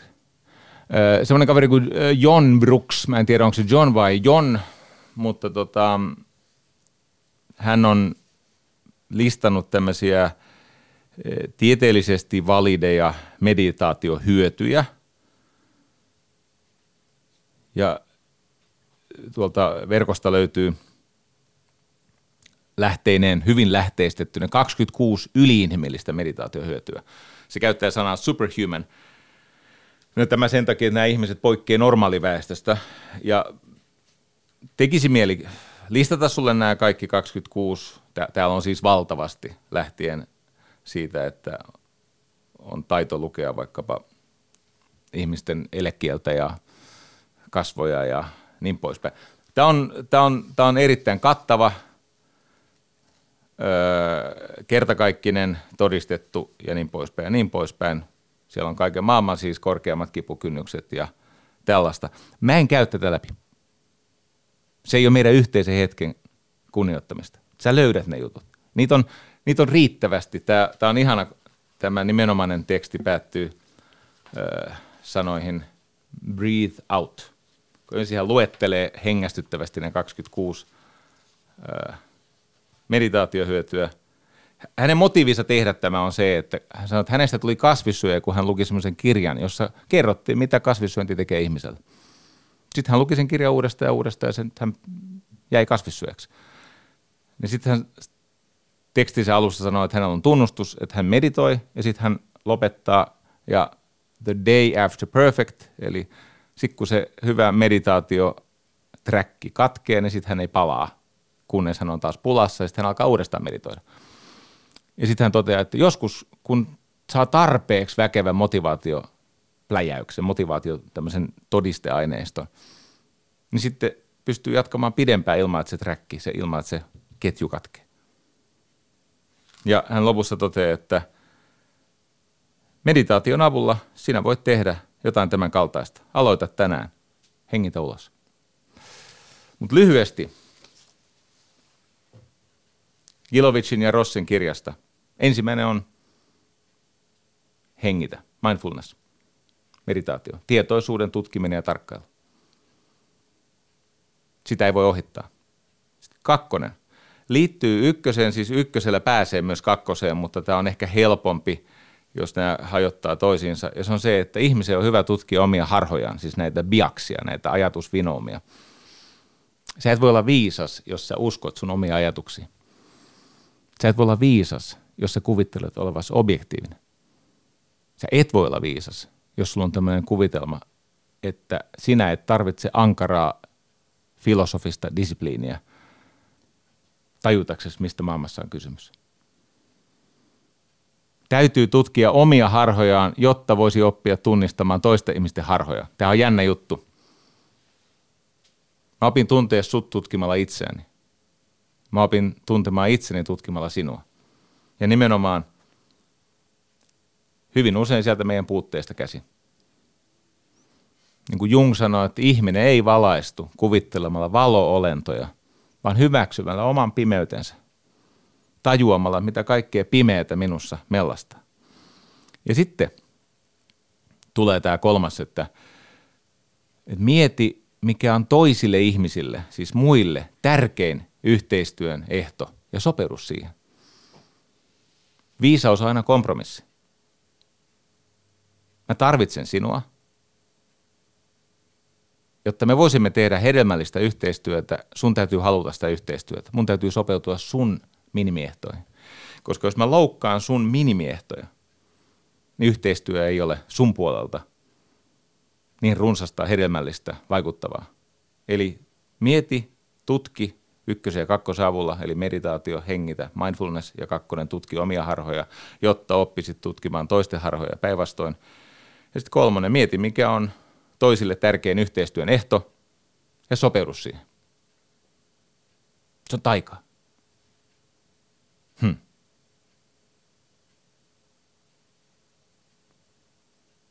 Pakko vetää kirjasta yksi esimerkki, on näitä paljon muitakin. Aikoina oli semmoinen näytelmäkirjailija kuin Ovid, mutta silloin kun hän ei kirjoittanut näytelmiä, historiaan jääneitä legendaarisia näytelmiä, niin hän kirjoitti jotain self-help-oppaita, koska jollakin tavalla piti elää. Ja yksi hänen self-help-opas oli äh, rakkauden taide, The Art of Love. Ja tässä tämä Ovid, siis oikealta nimeltään Publicus Ovidus Naso. Nasolin on saanut sitten nimensä. Ei ole. Mutta yhtä kaikki. Publius Ovidus Naso, Ovid, jäänyt meille historiaan. Hän pohti, että miten saisi seksiä semmoiselta ihmiseltä, joka ei aluksi ymmärrä antaa. Jos vaikka haluaisi nostaa parisuhteen oman vaimon kanssa uudelle tasolle tai saada äh, rakastajattaren, tässä tapauksessa on aina tämä asetelma tämä, näin päin, saada rakastajattaren leppymään, että mikä on hyvä tapa. Ja hänellä oli nerokas oivallus. Vie rakastajattaresi gladiaattorikisoihin. Siis tietysti semmoisia, missä murhata ihmisiä, verta valuu ja kansa huutaa ja, ja, ja peukaloa nostetaan ylös tai alaspäin, että, että tapetaanko sinne, sinne hiekalle vai, vai raahataanko rampautuneena uudestaan vankilaan ja niin poispäin. Ja miksi se johtaa intohimoiseen seksiin? William Jameskin kirjoitti tästä nerokkaasti. Katso, ihminen on semmoinen olento, että kun hän ei tunne tunteita, hänellä ei ole nimiä kaikille tunteille. Meidän siis sisäisessä kokemuksessa, kun me uskomme omiin ajatuksiimme ja tuntemuksiimme, niin siitä seuraa, että meillä ei ole sanoja. Meillä ei ole ikään kuin tarkkuutta siitä, miltä minusta tuntuu. Kun itse tuntemus, kuka mä olen, mitä musta tapahtuu, mitkä ajatukset toistuu, mitkä tuntemukset pitää valtaa, itse tuntemus on avain viisauteen – nyt kun sä viet sen rakastajatteresi tai kenet tahansa, jolta sä haluat saada hyvää seksiä, gladiaattorikisoihin. Ja toden totta siellä suolenkappaleet lentää ja, ja hirveätä huutoa ja, ja se yleisö on käsittämättömässä tämmöisessä verihurma, veripornotilassa. Se synnyttää kiihotustilan, jonka ihminen tulkitsee väärin himoksi. Oletko koskaan miettinyt, miksi sovintoseksi – on niin ihanan irstasta. Sama ilmiö. Tai minkä takia on hyvin tavallista, että kun joku iskitään jostain baarista, niin se saattaa alkaa riidalla tai jollakin siis erimielisyydellä, jollakin nokittelulla, mutta sitten se päättyy semmoiseen seksiin, mitä ei oman vakituisen puolison kanssa harrasta ikinä. Se päättyy johonkin vähän vapaampaan. Tai vuoristorata tai jopa kuntosali. Sä saat sykkeen nousemaan. Siis tässä Wisest One in the Room, niin, niin siinä käydään sitä läpi. Sä saat sykkeen nousemaan ja se ihminen on eksitoin, siis eksitaatiotilassa. Se kiihotus ja himo taitamattoman ihmisen mielessä, ne mössöytyy Oletteko te mukana? William James sanoi, että me emme lyö, koska me vihaamme, vaan me vihaamme ankarammin, koska me lyömme. Hän pohti perheväkivaltaa. Se on se lyöminen, joka tekee siitä pahoinpitelevästä ihmisestä hirviön. Me emme roikota naamaamme pelkästään, koska me olemme masentuneita, vaan me masennumme, koska me roikotamme naamaamme ja me pullistamme alahultamme ja me käperymme sykkyrään, niin se aiheuttaa sen, tämä William Jamesin ajatus, että ihmiset eivät lauleskele ainoastaan, koska he ovat iloisia, vaan he ovat enimmäkseen iloisia, koska he lauleskelevat. Eikö mielenkiintoista? Hmm. Filosofia on siis rakkaussuuden viisautta. Ja ennen aikaan filosofia etsi hellittämättä vastausta kysymykseen, kuinka meidän tulisi elää, jotta meillä olisi hyvä elämä. Mä tykkään tämmöisistä pelkistyksistä, joita mä sitten testaan vuosia ja vuosikymmeniä ja mulla on semmoinen elämä koitunut, että asiakkaat maksaa siis paljon rahaa ja mä testaan mun itiksiä heihin.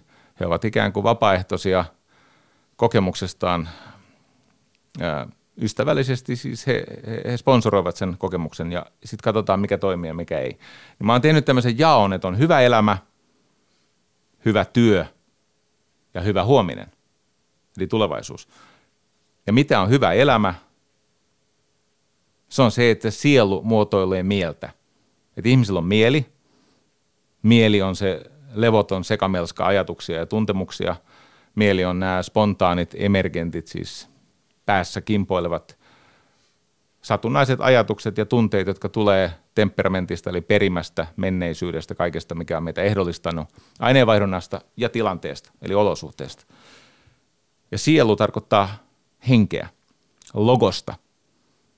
Kohta päästään sinne stoalaisiin ja siihen Adleriin sielu. Se on yksi niistä sanoista, jotka ei ollut kauhean suositussa käytössä, mutta mä oon ajatellut, että mä alan käyttää taas sanaa sielu. Sanalle sielu on tavallaan kaksi tämmöistä etymologista lähdettä. On tämä äh, hengellisen symboliikan lähde tai etymologia, alkuperä, ja se viittaa sanaan meri. Soul ja sea, niillä on joku yhteinen kantasana – ja meri viehättää minua paljon, koska se on se, eikö niin, kreikkalaiset puhuu pneumasta ja sitten on praana ja sitten on chi ja siis on tämä. Sitten toinen ajatus, niin ikään, niin Intiassa, vielä kauempana idässä, kuin hellenistiskulttuurissa, siellä missä stoolaiset sai alkunsa, niin toinen sana on sävel – siis sointu, sävel, joka palaa siihen, että kaikki hengittää. Siis kaikki kirjaimet, maailmankaikkeus hengittää. On se, missä se liikesuunta on keskustasta laidoille ja sitten laidoilta keskustaan. Ja sielu on se, joka hengittää. No mutta jos se sana sielu on sulle liian uskonnollinen, no sitten sielu vaan tarkoittaa henkeä. Siis se tarkoittaa sitä osaa sinusta, jossa kokemukset eivät palaudu sun persoonaan. Ymmärrättekö?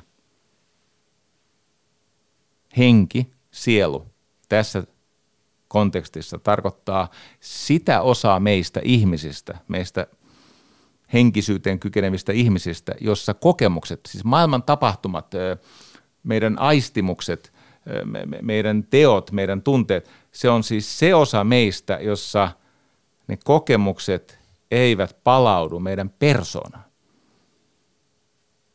Kuten vaikka rakkaus, tai kärsivällisyys, tai myötätunto, tai lujuus, tai usko – Ymmärrättekö, mikään näistä ei palaa sun persoonaan. Se on hengellisyyden määritelmä, eli jokin sellainen kokemus tai, tai tapahtuma tai sä oot osallinen jostakin semmoisesta prosessista, sä oot siis vaikuttava osa jotain semmoista prosessia, jossa se itse kokemus ei kytkeydy takaisin sinuun.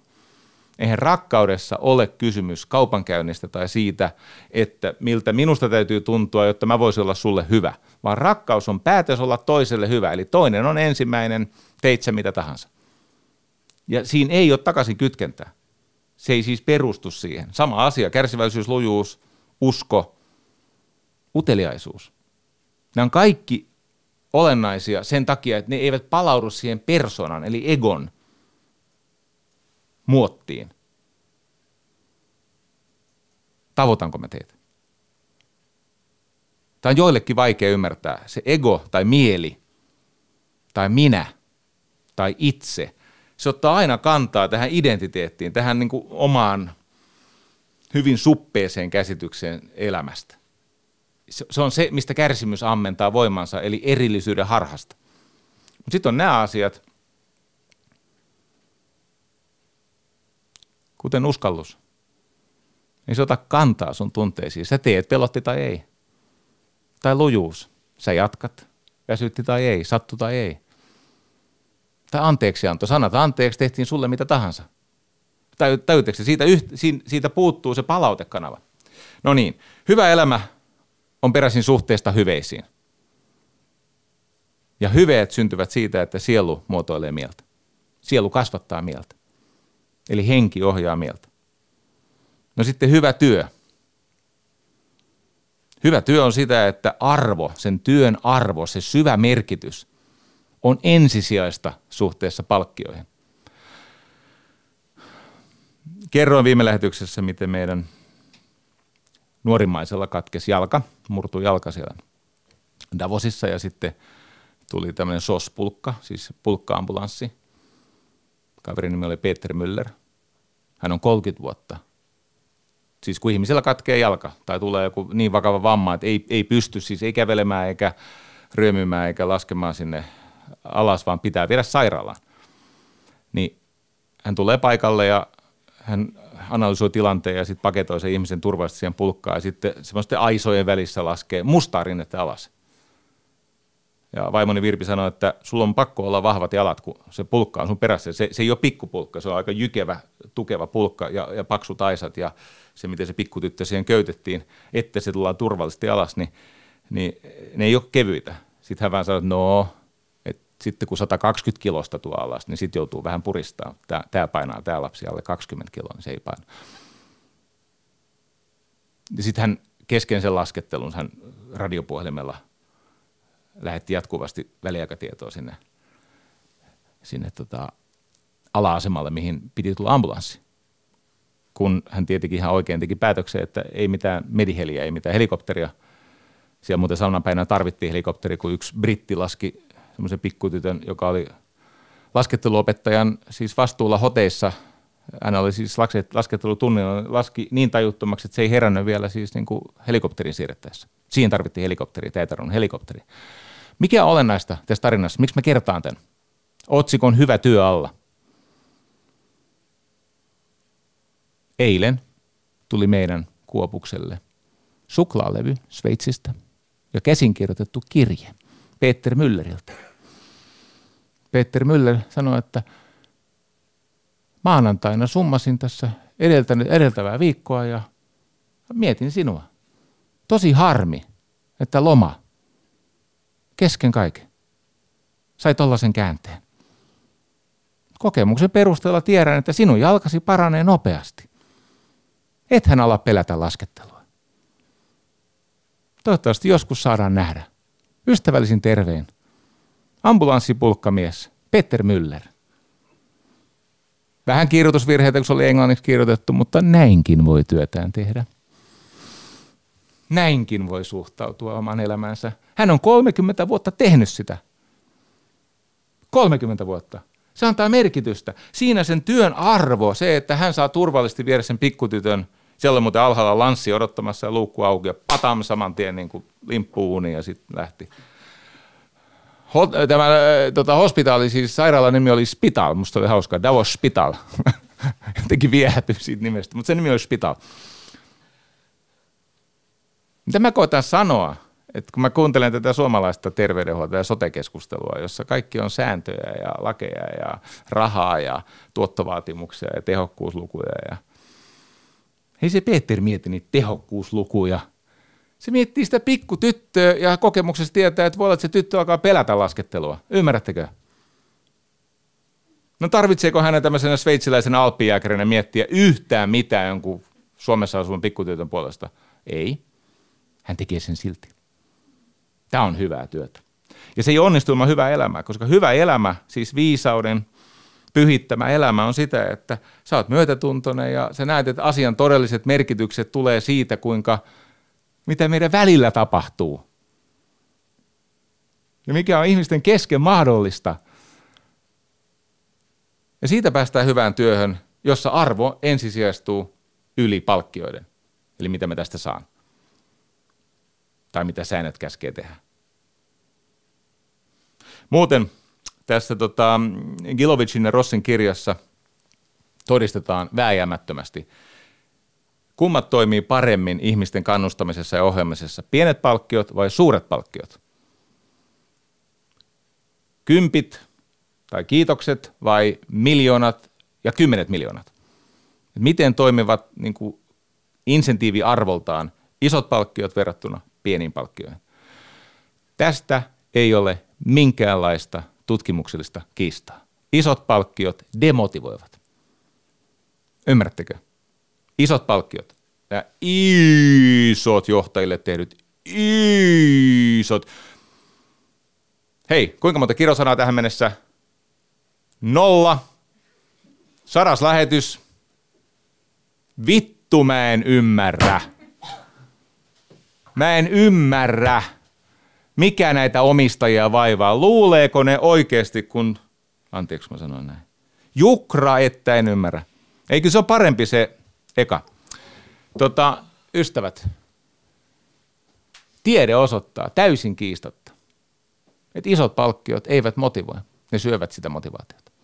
Pienet palkkiot motivoi. Kiitos, arvostus, välittäminen. Joo, ja palkankorotukset mutta ei miljoonien ja miljoonien. Katos nyt, kun se johtaja nyt jo saa sen 25 tonnia kuussa. Ilman omaa riski. Ei heillä ole riski. Ymmärrättekö? He voivat aina ryhtyä valmennuskonsulteiksi, jos ei löydy seuraavaa ottajaa. Oletteko katsonut? No, on tuolla jonkin verran näitä, valmennuskon, näitä yritysvalmentajia. Joo. No niin. Ja sitten on hyvä huominen eli hyvä johtaminen. Se taas tarkoittaa sitä, että tulevaisuus on tärkeämpää kuin tämä hetki. Ilmakehän tila tulevaisuudessa on tärkeämpi kuin tämän hetken talouskasvu. Sori nyt vaan. Mik, miksi tämä? Tähän on täysin no-brainer. Edesmennyt Carl Sagan laski sen, no ei laskenut, mutta siis kuvasi sitä, että kun maapallon ilmakehä, sitten on Venuksen ilmakehä – paitsi että Venuksella se ei ole ilmakehä, vaan se on metaanikehä, mutta siis mikä ero on maapallolla ja Venuksella, ja sitten sanotaan, että siellä ne tota, kasvihuonekaasut, kun ne menee tietyn pisteen yli, niin se kehitys on täysin pysäyttämätön ja sen takia Venuksen pinnalla on 900 astetta lämmintä, ymmärrättekö? Ja kai sä tämän ymmärrät, hyvä huominen, eli hyvä johtaminen, se ensisijaistaa tulevaisuuden yli tämän päivän tulevaisuuden osinkovirrat ovat tärkeämpi asia kuin tämän päivän maksimaalinen voitto. Kysytään vaikka Attendon ja Esperikerin omistajilta kolme vuoden kuluttua, että oliko hyvä diili, menikö nappiin. Ei, ei tämä nyt pitäisi olla niin vaikeaa. Hyvä elämä, suhde hyveisiin, hyvä työ, suhde työn merkitykseen ja arvoon ja hyvä huominen, suhde tulevaisuuteen. Nykyhetki tulee muuten tulevaisuudesta tähän päivään. Ymmärrättekö tämän? Tänään on siis maanantai. Huomenna ei ole sunnuntai. Huomenna on tiistai. No miten se tiistai tulee? Keskiviikko pukkaa sen huomiselle päivälle, ymmärrättekö?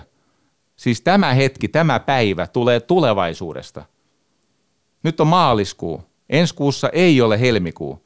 Ensi kuussa on huhtikuu. Miten se tulee se huhtikuu? No toukokuu tökkää sen huhtikuun nykyisen maaliskuun paikalle. Eikö yksinkertaista? Nykyhetki syntyy tulevaisuudesta, su, siis kokemus elämän syvyydestä syntyy suhteesta tulevaisuuteen eikä tietenkään menneisyyteen. Menneisyys on menetetty, se on kadotettu, se on mennyt. Ei tämä pitäisi olla näin vaikeaa. Nyt me päästään muuten Adleriin. Se oli about törkeintä, mitä mä oon vähän aikaa lukenut. Kaverien siis, ähm, tässä on tämmöinen hyvin mielenkiintoinen parivaljakko, Ichiro Kishimi. Ichiro Kishimi. Japanissa yli 3000, kolme miljoonaa kappaletta myynyt. Ichiro Kishimi ja sitten on Fumitake Koga. Koga. Fumitake Koga. Kirjan nimi on The Courage to be Disliked. Rohkeus olla epäsuosittu. The Courage to be Disliked. Kirja on kirjoitettu niin, että siinä on pelkkää dialogia. Siinä ei ole mitään muuta. Siinä on sellainen hahmo kuin youth, eli nuori, ja sitten on philosopher, eli filosofi. Se nuori on ilmiselvästi siis tosi epävarma, katkera, syrjäytymisvaarassa oleva, aknenaamainen, hyvin vihainen teini, joka on tullut tämmöisen filosofin vastaanotolle, ja se filosofi taas ei välitä pätkävertaa sen nuoren tämän hetken tunteista. Siis hän on ystävällinen, mutta hän ei pelkää sanoa totuutta. Ja hän sanoikin asioita, jotka on siis minustakin lukijana ää, häiritseviä. Hän sanoi, että, niin, että tämä hänen ajattelunsa siis kumpuaa, hän on koko ikänsä opiskellut, opiskellut stoalaisia, siis Senekaa ja Epikteetosta ja näitä, Markus Aureliusta. Mutta sitten hän löysi nuorena poikana semmoisen neron kuin Alfred Adler, joka oli siis Sigmund Freudin aikalainen. Yksi niistä kolmesta. Joskus sanotaan, että Viktor Frankl on neljäs Viinin koulukunnan edustaja, ja onkin hyvä, mutta tota, yhtä kaikki, niin sitten hän tajusi, että Adler on nykyaikaistanut, modernisoinut sen, mitä siellä antiikissa – nämä stoalaiset, siis Sokrateen jälkeläiset. Stoalaisuus kumpuaa siitä opettaja-oppilas ketjusta Sokrates, Platon ja Aristoteles. Ja sitten siinä oli välissä muutama muu hahmo. Mutta mikä siinä on kiinnostavaa, on se, että tämä, tämä, tämän kirjan The Courage to be Disliked – joka on siis tarina viisaudesta. Sen keskeinen ajatus on se, että meitä riivaa tämä eh, etiologia, siis tämä syyoppi. Eli me olemme sitä mieltä, että asioille on nimettävä syy ja se syy vangitsee meidät. Eli jotain on tapahtunut. Jotain on mennyt pieleen. Jokin on ollut väärin yhteiskunnassa tai perheessä tai on ollut joku onnettomuus, sairaus, joku hyvin vaikea kasvuvaihe, mikä tahansa. Tai että yhteiskunnassa on tulonjako väärin tai on, on jokin vaikka sota tai mikä tahansa. Ja se, se syy selittää kaikkea sitä, mitä seuraa. Ja koska syytä ei voi muuttaa, se on jo siellä, sitä ei voi muuttaa. Ne seuraukset on sairauksia, josta ihminen ei voi vapautua. Ja Adler oli teleologi, joka on siis eri asia kuin etiologi. Teleologi pohtii asioiden tarkoitusta. Se pohtii sitä, että mikä asteittain kasvava vapaus on ihmisen ulottuvilla nyt.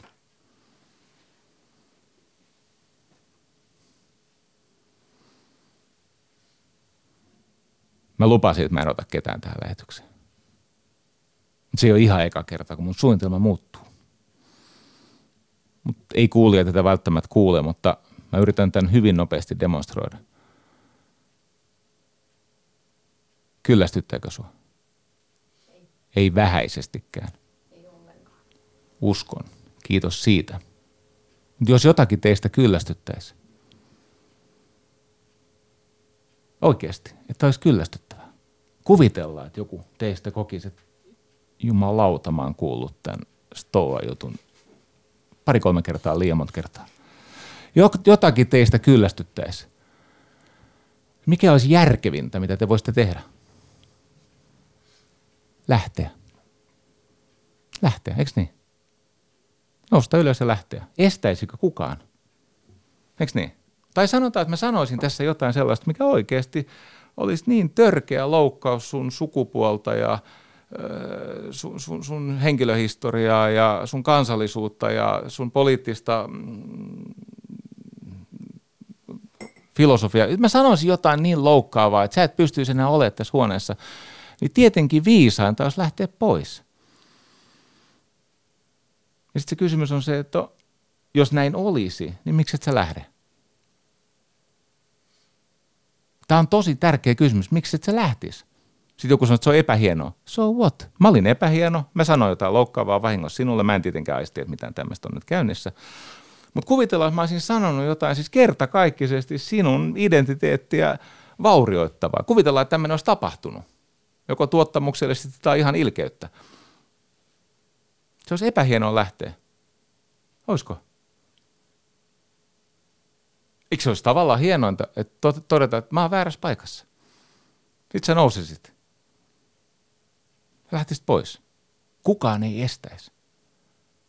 Siis tämän tajuaminen, että käytännössä melkein missä tahansa tilanteessa, jos et saa vankilassa tai jonkun psykopaatin niin kuin vallan alla tai jossakin, missä sä et ole, niin käytännössä aina voi valita paremmin, riippumatta siitä, mitä muut ihmiset tämmöisestä sattuisivat miettimään. Mitä väliä silloin olisi? Eikö niin? No sitten joku voisi sanoa sun jälkeen sun takaraivolle, että no niin, tämä oli liian kova juttu sille, tai moittia tai huutaa tai juosta perään ja sanoa, että vo, vo, voidaan me tehdä jotain asialle ja näinkään ei tapahtuisi, mutta Eli tämä ajatus, tämä Adlerin ajatus, että menneisyyden syyt, ne on heikkoja. Ja välittömän lähitulevaisuuden mahdollisuudet, ne on vahvoja. Ne on todellisia tavoitteita. Siinä kirjan alussa kuvataan semmoista panikkihäiriöistä poikaa, joka ei uskalla lähteä pois kotoa. Sitten se Adler vaan sanoo niin, että hän on valinnut sen kodin. Mikään ei estä. Mulla oli kerran yksi tuttu, joka, joka oli tämmöinen ideologisesti työtön, ja silloin oli kaiken maailman uskomuksia. Esimerkiksi yksi on se, että hän on niin sairas, hän, hän on niin kertakaikkisen sairas, että hän ei voi mennä töihin. Mä sanoin, mitä tapahtuu, jos sä yrität mennä töihin? No, se, että hän romahtaa. Mä että oikeasti, jos sä meet sinne, saatat sen siivousmopin käteen, niin löydetäänkö sut sit tajuttomana ja, ja, ja vertavuotavana ja kuolavana? Ei, ei. No kokeile, siis kokeile kuolla sinne töihin. Siis me, meet sinne ja teet kaikkea, että sä romahdat. Niin kuinka todennäköistä on, että sä romahdat? No ei tietenkään lainkaan todennäköistä. Se on vaan se sun palvottu ja pyhitetty story, millä sä perustelet, miksi et sä voit tehdä sitä, mikä on sulle hyväksi. Siitähän siinä on kysymys. Ja no se dialogi menee tosi pitkälle ja sen ajatus on tämä, että mikään kokemus tai taustatekijä ei itsessään ole syy ihmisen menestykseen tai epäonnistumiseen, vaan hänen valintansa. Nyt, kohta, illalla, huomenna, ensi viikolla. Ne on sun valintoja. No sit sä tietenkin selität, että sä et pysty. Entä jos sä tekisit silti? Ihan pokkana. Sitten siellä on tämmöisiä, että on tämmöisiä, että mä, mä en voi lähteä työpaikasta koska. Mitä tapahtuu? So what? Te ymmärrätte tämän ajatuksen. Eli se, että ihminen uskottelee itselle, että hän ei pysty johonkin, ja sitä kautta lunasta itselle enemmän voimaa ja vapautta ja vastuuta ja valtaa ja kykyä tehdä itselleen tärkeitä asioita. Se, että hän selittää, että hän ei pysty johonkin, sehän liittyy siihen, että jollakin tasolla hän kokee, että tämä nykytilanne on hyödyllisempi kuin se, että mä tekisin jotain, mikä avaisi oven maailmaan, ikkunat kevääseen, laittaisi itteni likoon. Sitten se sattuisi ja itkettäisi ja pelottaisi ja pyörryttäisi. Mä tekisin sen silti. Totta kai me pyrimme kaikki pois tuskasta kohti helpotusta. Se on itsestään selvää. Mehän kylvämme ja palvomme niitä syitä, jotka ei meitä enää palvele. Ja me selittelemme, miksi se juttu, mikä olisi meille hyödyllistä, on mahdotonta. Ei se ole mahdotonta. No niin, yksi keskeinen väite on se, että joo, toki ihmisellä on neurooseja, mutta se syy ei ole trauma. He sanoivat, että ei ole traumaa. Se oli ja meni. Ei ole traumaa. Se oli ja meni. Neuroosi on. Mutta se syntyy tässä ja nyt, nyt syntyvistä valinnoista. Okei. Okay. Hyvin mielenkiintoinen koema. Tässä hi- tai, äh, sivuhuomio. Hiljattain laihduin 15 kiloa.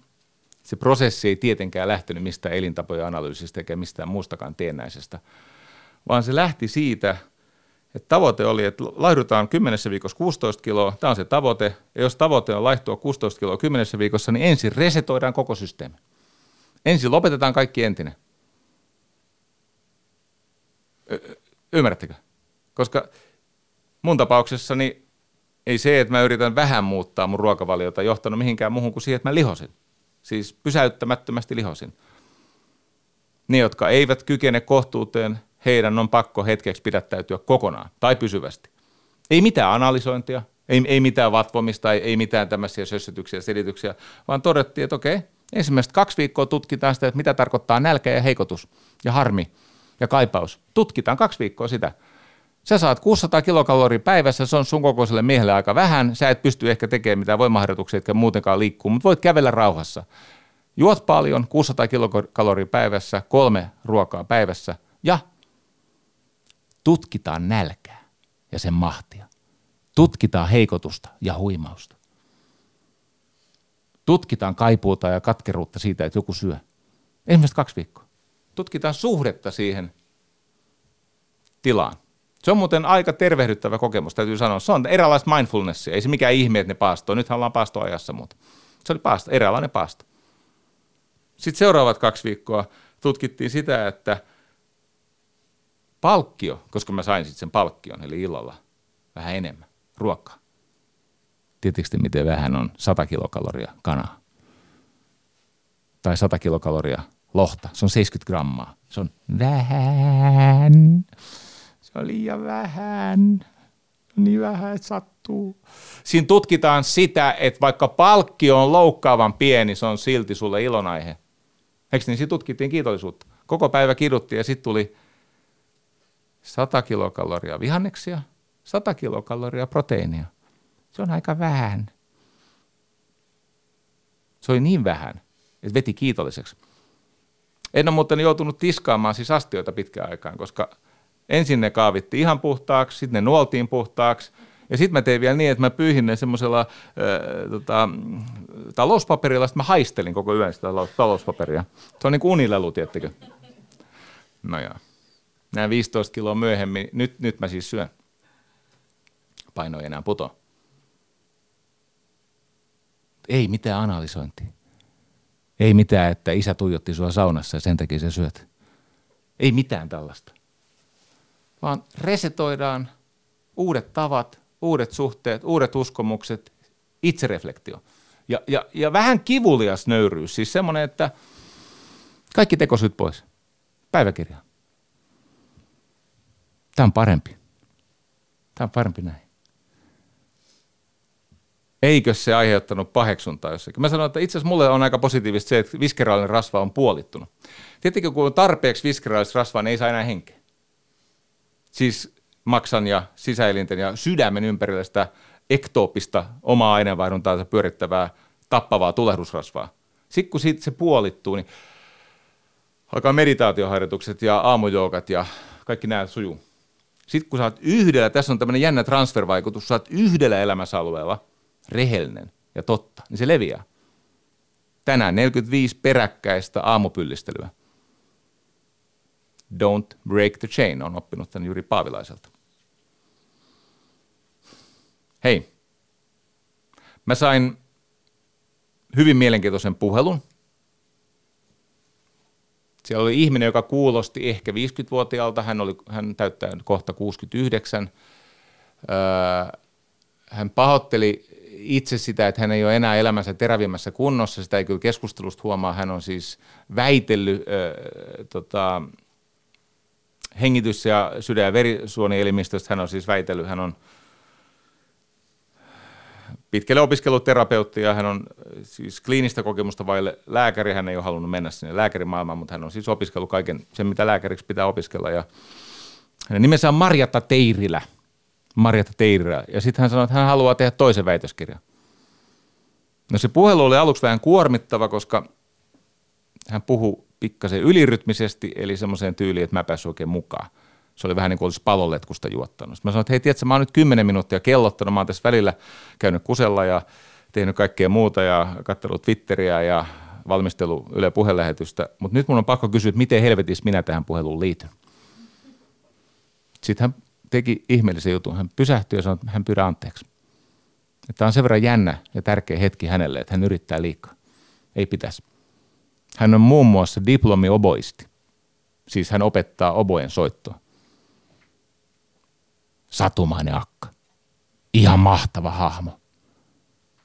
Eilen kun mä taas juttelin sen kanssa, mä kuuntelin sitä soundia. Tietenkin, jos sä siis, niin kuin, koko ikäs siis soitat puhalti oboilla, eikö niin?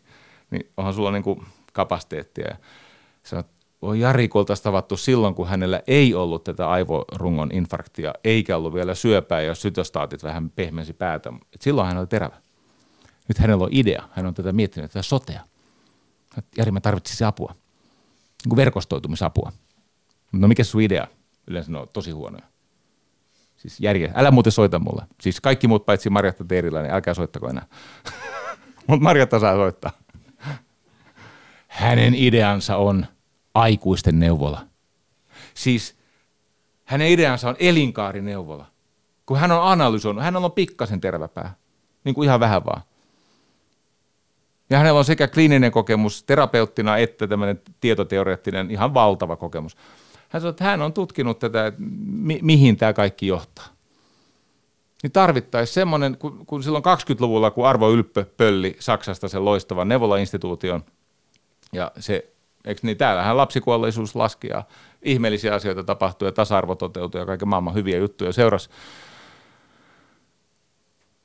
niin hän on miettinyt, että tässä tarvitaan, se on siis mallintanut tämmöisen elinkaarineuvola, aikuisten neuvola. Eli, eli kun, eikö niin ensin on se vauvaneuvola ja sitten on se ennen kouluikäisen lapsineuvola ja siihen liittyy kasvatusta ja sitten tulee se kouluterveydenhoito. Siis koko tämä, mikä täällä on, satumaisen hieno juttu. Sitten kun se on luonnollista, että kun tämä maailmanmuutos on tällaista, niin on ihan tavallista, että hyvätkin ihmiset eksyy ja heidän käy hassusti. Sitten se lähetti mulle sen niin kuin kaikkinensa. Ja se olisi ihan mahtava toteuttaa, mutta ei tulla tekemään. Miksei? Ei se kelpaa meille, rakenne, rakenneuskovaisille suomalaisille. Mutta Marjatta Teirillä,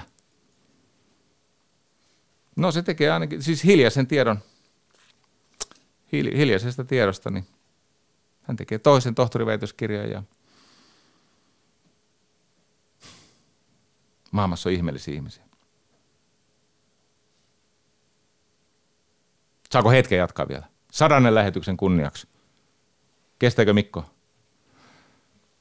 Että sä millään tota, akuilla on liikenteessä. Kai sä oot seinästä ottanut virtaa. Että ei niin lopu semmoiseen yllättävään tilanteeseen. Tämähän on siltä vaan vapaaehtoista, että te voitte poistua, jos tämä on kestämätöntä, tai kuulijat, rakkaat ystävät, kuulijat. Ne vaan laittaa, painat sitä neljötä siinä sun laitteessa, neljä. Sitten jos myöhemmänä hetkenä, tai sitten niitä kahta pylvästä, ei ne ole välttämättä neljä, nykyisessä on lähes aina pause. No niin, mulla on muutama tarina. Viisauden hinta on uhraus. You have to give up to get up. Eiks niin? You have to give up to go up. Päästäksesi eteenpäin ja ylöspäin pystyyn, sun pitää luovuttaa jostakin. Tämä oli myös tämän Adler-tarinan juttu. Sun pitää luovuttaa jostain semmoisesta storista, joka ei sua tietenkään palvele. Eli pohdit sitä tarkoitusta. Mitä tarkoitusta palvelee tämä uhraus? Eli että jotta siis voisi ansaita, täytyy antautua, luovuttaa jotain.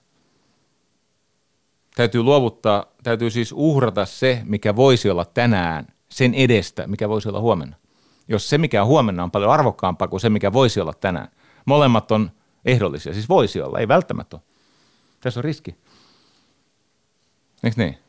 Mutta kun sä luovut siitä, mikä voisi olla tänään, sen eteen, joka voisi olla huomenna, jos se, joka voisi olla huomenna, on paljon paljon arvokkaampi, sit sä oot teleologi, tarkoitusoppi. Sitten sä löydät sen. Teleologian ihanuus, siis etiologian ongelma on se, että ne syyt on hyvin usein, lähes aina keksittyjä. Etiologian ongelma on se, että se kausaaliketju ei välttämättä ole edes totta. Se on vaan tämmöinen tarina, mitä sä pyörität. No lähes, mä tunnen jonkin verran tässä mun työssä, saanut tavata kaikenlaisia ihmisiä, niin ne on lähes aina keksittyjä. Se asia, mikä estää näitä ihmisiä, ihmisiä saamasta sen, mitä ne tarvitsee, on se palvottu ja pyytetty story, millä ne perustelee, miksi he eivät sitä voi saada. Eikö niin? Se on se juttu. Mutta teleologia on ihan toinen juttu. Se on aina lähtökohtaisesti viisasta, eli rehellistä. Eikö niin? Teleologia, yksi esimerkki. Hyvin karkea esimerkki. Veitsen tarkoitus on leikata. Terävä veitsi leikkaa paremmin kuin tylsä veitsi. Niinpä olisi hyvä, että veitsi on terävä. Eikö tämä yksinkertaista? Jos sä hahmotat, kun millä tahansa asialla on aina tarkoitus, jos sä hahmotat sen tarkoituksen, palvelet sitä tarkoitusta, tässä tapauksessa hyvin leikkaavaa veistä, edellyttää terottamista, niin sä tiedät, mitä tehdä, eikö niin? Teleologia, eli viisaus, tässä tapauksessa tarkoitusoppi, se aina kertoo, mitä tulee tehdä, mikä on järkevää, mikä on mielekästä. Tiedättekö semmoisen neron kuin Nassim Nicholas Taleb, Black Swan, Musta Joutsen ja kaikkea muuta. Fooled by Randomness. No nyt häneltä on tullut semmoinen kirja kuin Skin in the Game. Skin in the Game, paittes likoon. Se on hyvä esimerkki siitä, että se viisaus on nostamassa päätään. Siitä on tulossa tämmöinen niin kuin tieteellisen ankaran disipliinin kohteena oleva – tutkimuksen haara. Hän kertoo sen tarinan, hän on itse siis muistaakseni Libanonista, jos muistan oikein. Mutta häntä kiinnostaa tuon alueen tapahtumat ja hän kertoo vanhan myytin semmoisesta jättiläisestä nimeltä Antaios, tai jo englanniksi Antaeus, An, mutta suomeksi on musta käännetty Antaios. Ja tota, Antaios on siis tämmöinen, kreikkalaisessa mytologiassa aluksi oli kaos, se on energia, sitten kaos alkoi järjestyä, tuli kosmos, ja kaauksen ja kosmoksen siitä vuorovaikutuksesta syntyi Gaia, eli tämä äitimaa. Ja äitimaa, tämä Gaia, oli polyamorikko. Se siis lisääntyi vähän kaikkien kanssa. Välillä ei vapaaehtoisesti, mutta se kuuluu tuohon kreikkalaiseen mytologiaan. Ja okei, siellä oli näitä uranoksia ja muita tyyppejä, mutta yksi viimeisiä ketjussa oli nimeltään Poseidon. Ja Poseidonin ja Gaian poika oli nimeltään Antaios. Ja Antaios vaikutti Libyassa. Ja siellä, siellä Libyassa hän oli tämmöinen pakkomielle, että hän haluaa painia matkalaisten kanssa. Siis hän on jättiläinen, se murskas nämä ihmiset, otti siis hengiltä ja keräsi niiltä kallot ja niistä kalloista rakensi temppeliä Poseidonille. Se on tämmöinen välijääneen isänmurhan tämmöinen sijaistoiminto, että kerätään matkalaisilta kallot ja painitaan ne hengiltä ja sillä mä lunastan isäni rakkauden. Tällä Antaijoksella hän oli siis täysin voittamaton. Hänen ylivoima vastustajinsa oli lannistava, mutta siinä oli yksi pikku ongelma. Ja on syy, miksi mä kerron tämän. Siihen mahtiin liittyy ehto – koska se Antaios sai voimansa kosketuksesta äiti maahan eli Gaiaan. Se oli hänen voimiensa lähde. Niin Herkules tajus, että vanhalla kunnon ristivyöotteella jalat irti maasta, niin Antaios, sen hän voi puristaa hengiltä, eikö niin? Ja Herkules tappoi Antaioksen. Mihin tämä liittyy symbolisesti. Siihen, että millään tiedolla ja asemalla ja oppineisuudella ei ole mitään merkitystä ilman maakontaktia. Se mahti, mikä ihmisellä on tiedon ja taidon ja aseman ja tehtävän suhteen, se mahti perustuu maakontaktiin. Ja tämä Nikolas Nassim Taleb, hän esittää siis hän on sodassa näitä instituutioiden älykköjä, näitä eliittejä, siis poliittisessa ja taloudellisessa vallan linnakkeessa instituutioissa, niin hänen viestinsä on se, että tämä menee ihan päin helvettiä kaikkialla niin kauan, kun me emme palaa siihen kokemusperäiseen viisauteen, vaan me jättäydymme sinne tietoteoreettiseen, episteemiseen sinne, niin, etiologiseen, sinne syyopilliseen viisauteen. Se ei ole viisautta lainkaan. Hän suosittelee tämmöistä menetelmää tai lääkettä ihmiskunnalle kuin pathematha, pathemaatta matemaatta. Pathemaatta mathemaatta. Pathemaatta mathemaatta. Kuulostaa muuten hakunama taatta. Muistatko hakunama taatta? Mutta tämä on ihan eri juttu kuin hakunama taatta. Täällä ei ole siis mitään tekemistä hakunama taatta.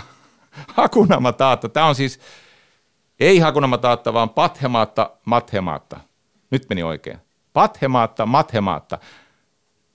Okei, otetaan Hakunama Taatta pois pöydältä. Se on siis, Hakunama Taatta on se Simban isän Mufasa, sen broidi Scar.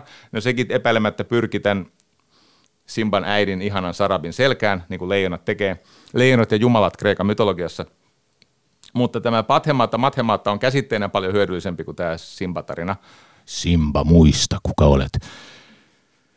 Se tarkoittaa Pathemaatta, Mathemaatta, tarkoittaa oppimista kivunohjauksessa. Oppimista kivunohjauksessa. Hän antaa esimerkin. Ihmiskunta on taantunut viisaudessa esimerkiksi sillä tavalla, että orjuutta ja konkreettista ihmiskauppaa on ilmeisesti enemmän kuin oli antiikin Rooman aika. Ja hän syyttää tästä orjuuden kasvusta.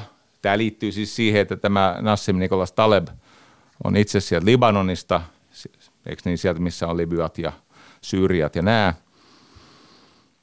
Ja hän sanoi, että kun on nämä nykyiset nämä interventionistat, kun oli ennen sandinistoja, nyt on interventionistoja, eli nämä länsimaiset hurskastelijat, jotka ilman maakosketusta, ne on niin kuin antaios, niillä on mahtia, mutta ei maakosketusta, niin nämä hurmahenkiset ideologit, ne laukaisee kehityksiä, joka ajaa näitä yhteiskuntia anarkiaan ja kaaukseen, ja peruste on se, että siellä on diktaattori vallassa.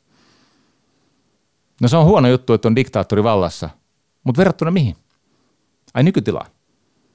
Sanoi, että kun hän sieltä seudulta on niin hän saa jatkuvasti viestiä, sanoi, että se on aika karmeata katsoa, kun siellä siis parkkipaikalla myydään ihmisiä niin kuin ennen Rooman torella.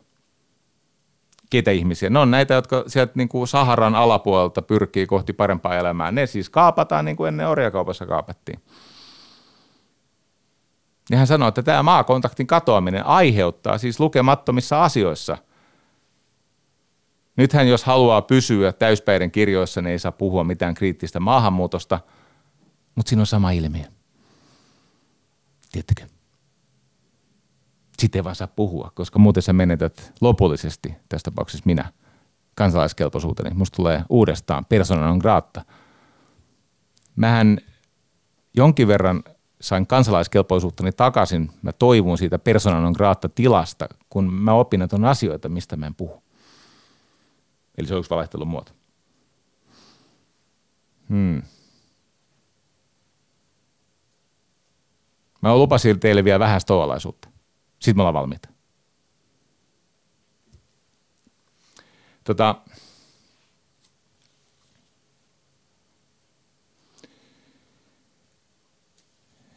Jätetään se Diogenes sinopelainen väliin. Siis se oli vain kaveri, joka asui tynnyrissä ja jonka idis oli halveksia muiden ihmisten sovinaisia käsityksiä. Se oli niin kuin monet filosofit ja valmennuskonsultit, niin se oli aika riippuvainen saamasta huomiosta. Siihen aikaan oli paljon muitakin filosofeja, osa hyviäkin. Ja se oli sille Diogenekselle hankala paikka. Mutta se kehitti tämmöisiä interventiomenetelmiä aluksi kun joku toinen puhu ja se sai yleisöä, niin se alkoi syödä kukkia. Koska kukkien syöminen on niin kummallista, että ihmiset kadottaa kiinnostuksensa siihen äskeiseen hyvään puhujaan ja rupeaa seuraamaan tätä suurta filosofi Diogenes Sinopelaista, joka syö kukkia. Sitten kun se lakkas toimimasta, niin että okei, no silloin vaan tämmöinen niin kuin ruokavalio. Sitten se keksi rajuman konstin. Se alkoi ulostaa sen ihmisen jalkojen juureen, joka yritti puhua. Siihen loppu muuten.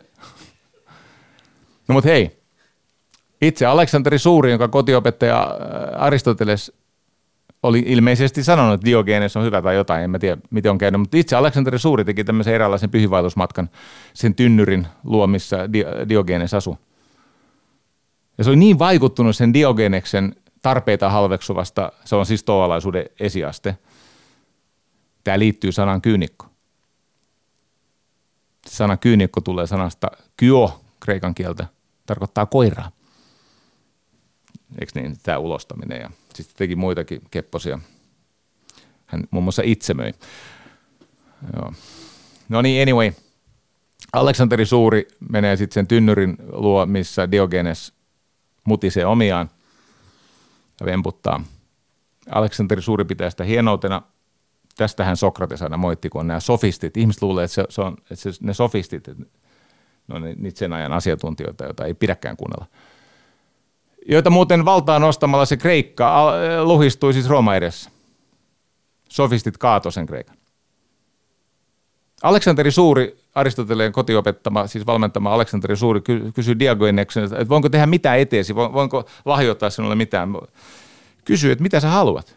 Että sä oot niin hyvä, sä oot jotenkin niin, vähän samalla tavalla kuin me ollaan ihailtu siis milloin Jouko Turkkaa ja milloin ketäkin. Kuka ei ymmärtänyt, miksi ihailee, mutta kun muutkin ihailee ja fiksujen kirjoissa olevat ihailee, niin, niin sama juttu. Meillähän on tämmöisiä, no tämmöisiä niin fetessityyppisiä. Samalla tavalla kuin se kommunistityttö ihailee se Che Guevaraa. Vaikka hyvin tietää, mitä se on tehnyt. Aleksanteri Suuri kysyi, että nyt taitaa olla muuten myöhäistä sanoa, että mä lupasin, että mä en kerro Diogeneksesta. Kerro vähän liikaa. Mutta viimeiset 50 lähetystä on rönsyily vähemmän kuin ensimmäiset 50 lähetystä. Tämä on eräänlainen nostalgiatrippi. rönsyily. No yhtä kaikki se kysyy, että voinko antaa sinulle jotain, pyydä minulta mitä tahansa, niin se pyysi, että voitko siirtyä pois aurinkoni tieltä. Ja se jäi historian se lause. No niin. Stoalaisista muutama pikku asia, sitten me ollaan valmiita viisauden suhteen. Tosiaan näistä kyynikoista sitten tavallaan kehittyi se varsinainen stoalainen filosofia oppikunta, joka on minun mielestä täällä länsimaissa se, joka on lähinnä viisautta. Isaac Asimov jo sanoi muuten hienosti, pakko palata taakse, kun hän sanoi, että on loukkaavaa sanoa, että vain palkkioiden ja rangaistuksen järjestelmä pitää meidät kunnon ihmisinä. No se on totta. Niin. Tota, Lyhyt kertaus, sitten me ollaan valmiita. Tämä Alfred Adler, joka nojasi ajattelussaan paljolti samantyyppiseen ajatteluun kuin stoalaiset, totesi, että asioilla, se, se termi on adiafora, adiafora, eli yhdentekevyys. Asioilla on vaan se tosiasiallinen merkitys, minkä me sille asialle uudestaan ja uudestaan väkevöittäen annamme. Epikteetossa on samalla tavalla. Asiat eivät niinkään vaikuta meihin yhtä paljon kuin meidän käsityksemme asioista. Eli asioilla on ne arvot, joita me niille asetamme. Muutoin ne on yli ajan merkityksestä tyhjiä. Aikaa kuluu, niin ne merkitykset tyhjenee. Ja tämä stoalaisuus oli tämmöinen vapauden filosofia. Ne oli muuten maailman kansalaisia. Ne siis ihan oikeasti oli sitä mieltä, että oikeudet – kuuluu kaikille. Ne, oli niin kuin ensimmäisiä tämmöisiä, jotka lähti siitä, että, että se, että se ihmisen luon, luonnollinen arvo on loukkaamaton. Hmm. Ja niiden idea oli se, että ihminen voi valloittaa maailman, mutta hänen on aina ensin valloitettava itsensä. Se tärkein imperiumi, joka täytyy valloittaa, on meidän sisällämme. Ja he usko tämmöiseen, no heilläkin oli tämä teelos, eli siis ne oli teleologeja. Eli usko si- siihen, että on olemassa asioilla on tarkoituksensa. Siis millä tahansa asialla on jokin tarkoitus ja sitä tulee seurata. Ja siitä seuraa tämä onni eli eudaimonia. Ne vei sen aika pitkälle. Ne oli muun muassa innokkaita itsemurhaajia, siis halu, halusivat todistaa, että millään ulkoisella asialla, muun muassa sillä, että onko mä elossa vai en, ei ole merkitystä. Kaatto junior esimerkiksi tappoi itsensä, kun Julius Caesar nousi valtaan. Sanoi vaan, että ei hän halua elää tyrannin hallitsemassa Roomassa. Seneca vähän kopioi sitä, kun Nero kyllästyi häneen. uskoivat, niin kuin idässäkin uskotaan, että maailmankaikkeus, niin kuin mä kerroin, on elävä organismi. Se on sieluttunut ruumis. Se on siis hengittävä. Mutta, ja sitten hyvin tärkeä asia. Susta ei tule viisas, ellei sä rakasta kohtaloa. Amor faatti. Rakasta kohtaloa. Siis vain se, minkä sä täysin hyväksyt, voi alkaa muuttua. Tapahtukoon sinun tahtosi. Sehän on sama idea. Eli se, mikä on väistämätöntä, se täytyy hyväksyä ja siitä seuraa toimintakykyä ja valtaa alkaa muuttaa sitä, mikä oli hetki sitten väistämätöntä. Tähän, tähän tota,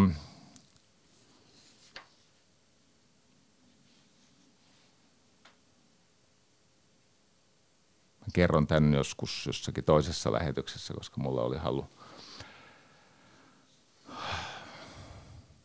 Ei, mä haluan sanoa tämän. Loppuun kevennys. Sitten me ollaan valmiita. Sitten me ollaan vaan, kato, on tämmöinen hahmo, joka on ehkä historian epäviisain. Kun Epikteetos sanoi, että vapauteen on vain yksi tie, olla välittämättä siitä, mikä ei ole vallassamme. Tämä oli myös se Adlerin ajatus. Että ihminen löytää tien vapauteen, jos hän on välittämättä siitä, mikä ei ole hänen vallassaan.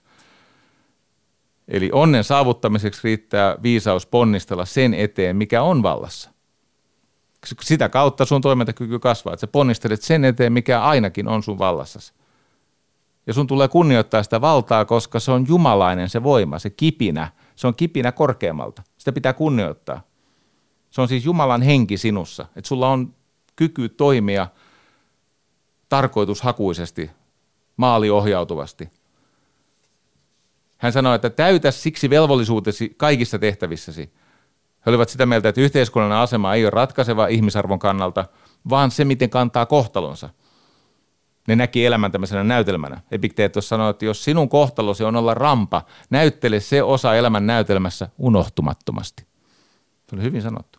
No, ei ihmisen arvo sen perusteella määräydy, mikä on hänen yhteiskunnallinen asemansa, vaan se, miten hän kantaa kohtalonsa ja parantaa sitä siitä käsin, missä hän on. Ja nyt mä haluan loppuun kertoa teille historian ehkä epäviisaimmasta keisarista. Nimittäin, se liittyy tähän päivään. Tänään on siis maanantai 11. päivä maaliskuuta. Ja tasan 1797 vuotta sitten, tasan 1797 vuotta sitten, niin mä kerron teille semmoisen Kato, kun voisi ajatella, että siellä Roomassa on ollut näitä huonoja keisareita, kuten Nero tai Galigula, mutta on yksi keisari, joka on vielä epäviisaampi. Hänen nimensä on Elagabalus. Elagabalus. Nimikin on jotenkin hassu. Elagabalus. Tota, kaveri oli 14, kun hänet valittiin keisariksi. No murrosiassa himottaa, eikö niin 14-vuotias kundi, keisari. No se oli naimisissa viiden naisen kanssa yhtä aikaa, mutta yksi niistä liitoista raivostutti väkeä erityisesti, hän ei ollut kauhean viisas. Hän oli ottanut nimittäin vaimokseen ihan väkisin Vestan neitsyön. Se oli huono idea, koska ihmiset olivat sitä mieltä, että Vestan neitsyöt on niin kuin, tiedätkö, koskemattomia, että ei ne vaimoja ole. Mutta hän oli väkisin ottanut Vestan neitsyön vaimokseen. No sitten hänen suosiota ei lisännyt se, että hän raiskaili pikkupoikia. No se nyt ei nyt sinänsä ollut siihen aikaan niin kamalaa, mutta kun ne pikkupojat sattu kuulumaan hänen niin kuin hovinsa ja, ja sen senaatin ja sen ajan niin kuin patriisien merkkihenkilöiden, oli niiden lapsia. Ja sitten se on muuten kundi, joka keksi pierutyynyn. Kuvitelkaa, että semmoinenkin hahmo on löytynyt maailmasta. Se, se, se, se halusi nolata ihmisiä, pierutyyny. Ja sitten e, tämä teini vei Don Corleonen, tämä hevosen pää sängyssä, tietysti sen Don Corleone vei, I'll make you an offer, you cannot refuse, niin se vei hevosen pään sen tyypin, sen elokuva tuottaja sänky. Mutta tämä teki siitä version se tykkäsi kattella ja kuunnella, erityisesti kuunnella, kun silloin näitä läheisiä yhteistyökumppaneita, joiden makuuhuoneisiin aamuyöllä se livautti tai käski livauttaa tämmöisiä nälkäisiä kissapetoja. Sen mielestä siinä oli jotain hauskaa, kun ihmisillä oli hirveä herätys. No, vuoden 222, silloin 1797 vuotta sitten, maaliskuun 11. päivä, tämä hänen epäviisautensa – sai minun mielestäni kliimaksinsa ja tähän on helppo päättää. Hän nimittäin ilmaantui julkisuuteen, se oli joku sotilasparaati tai joku varuskunnan syyni tai joku tämmöinen. Ja hänellä oli seuralaisena serkkunsa Alexander. Ja hän oli epäillyt pitkään, että tämä Alex on häntä suositumpi kuin hän itse. Ja toden totta siinä kävi siltä tavalla, että nämä sotilat hurrastelle Alexander-serkulle äänekkäämmin kuin hänelle, keisari Elagabalukselle. Historiaa jäi seuraava käsky. Annan kaksi käskyä. Teloittakaa serkkuni Alex ja sen suoritettuanne teloittakaa toisenne tai itsenne, missä järjestyksessä parhaaksi näette. No tässä vaiheessa tämä Elagabaluksen äiti ymmärsi suojelevasti halata poikaansa. Se oli sikäli väärä liike, että äitikin kuoli siinä rytäkässä. Viesti vaan, teinit ei ole aina viisaita. Joskus pitäisi antaa kaverin kypsyä ja se olisi tarjonnut Seneka-tasosta valmentajaa, mutta se ei onnistunut. Tämä oli yli kaksi tuntia. Tämä oli ennätys. Mutta mä kysyin lupaa ja sain ja näin mä toimin. Paluu arkeen viikon kuluttua. Kiitos tästä hetkestä, rakas ystävä. Yle puheessa Jari Sarasvuo.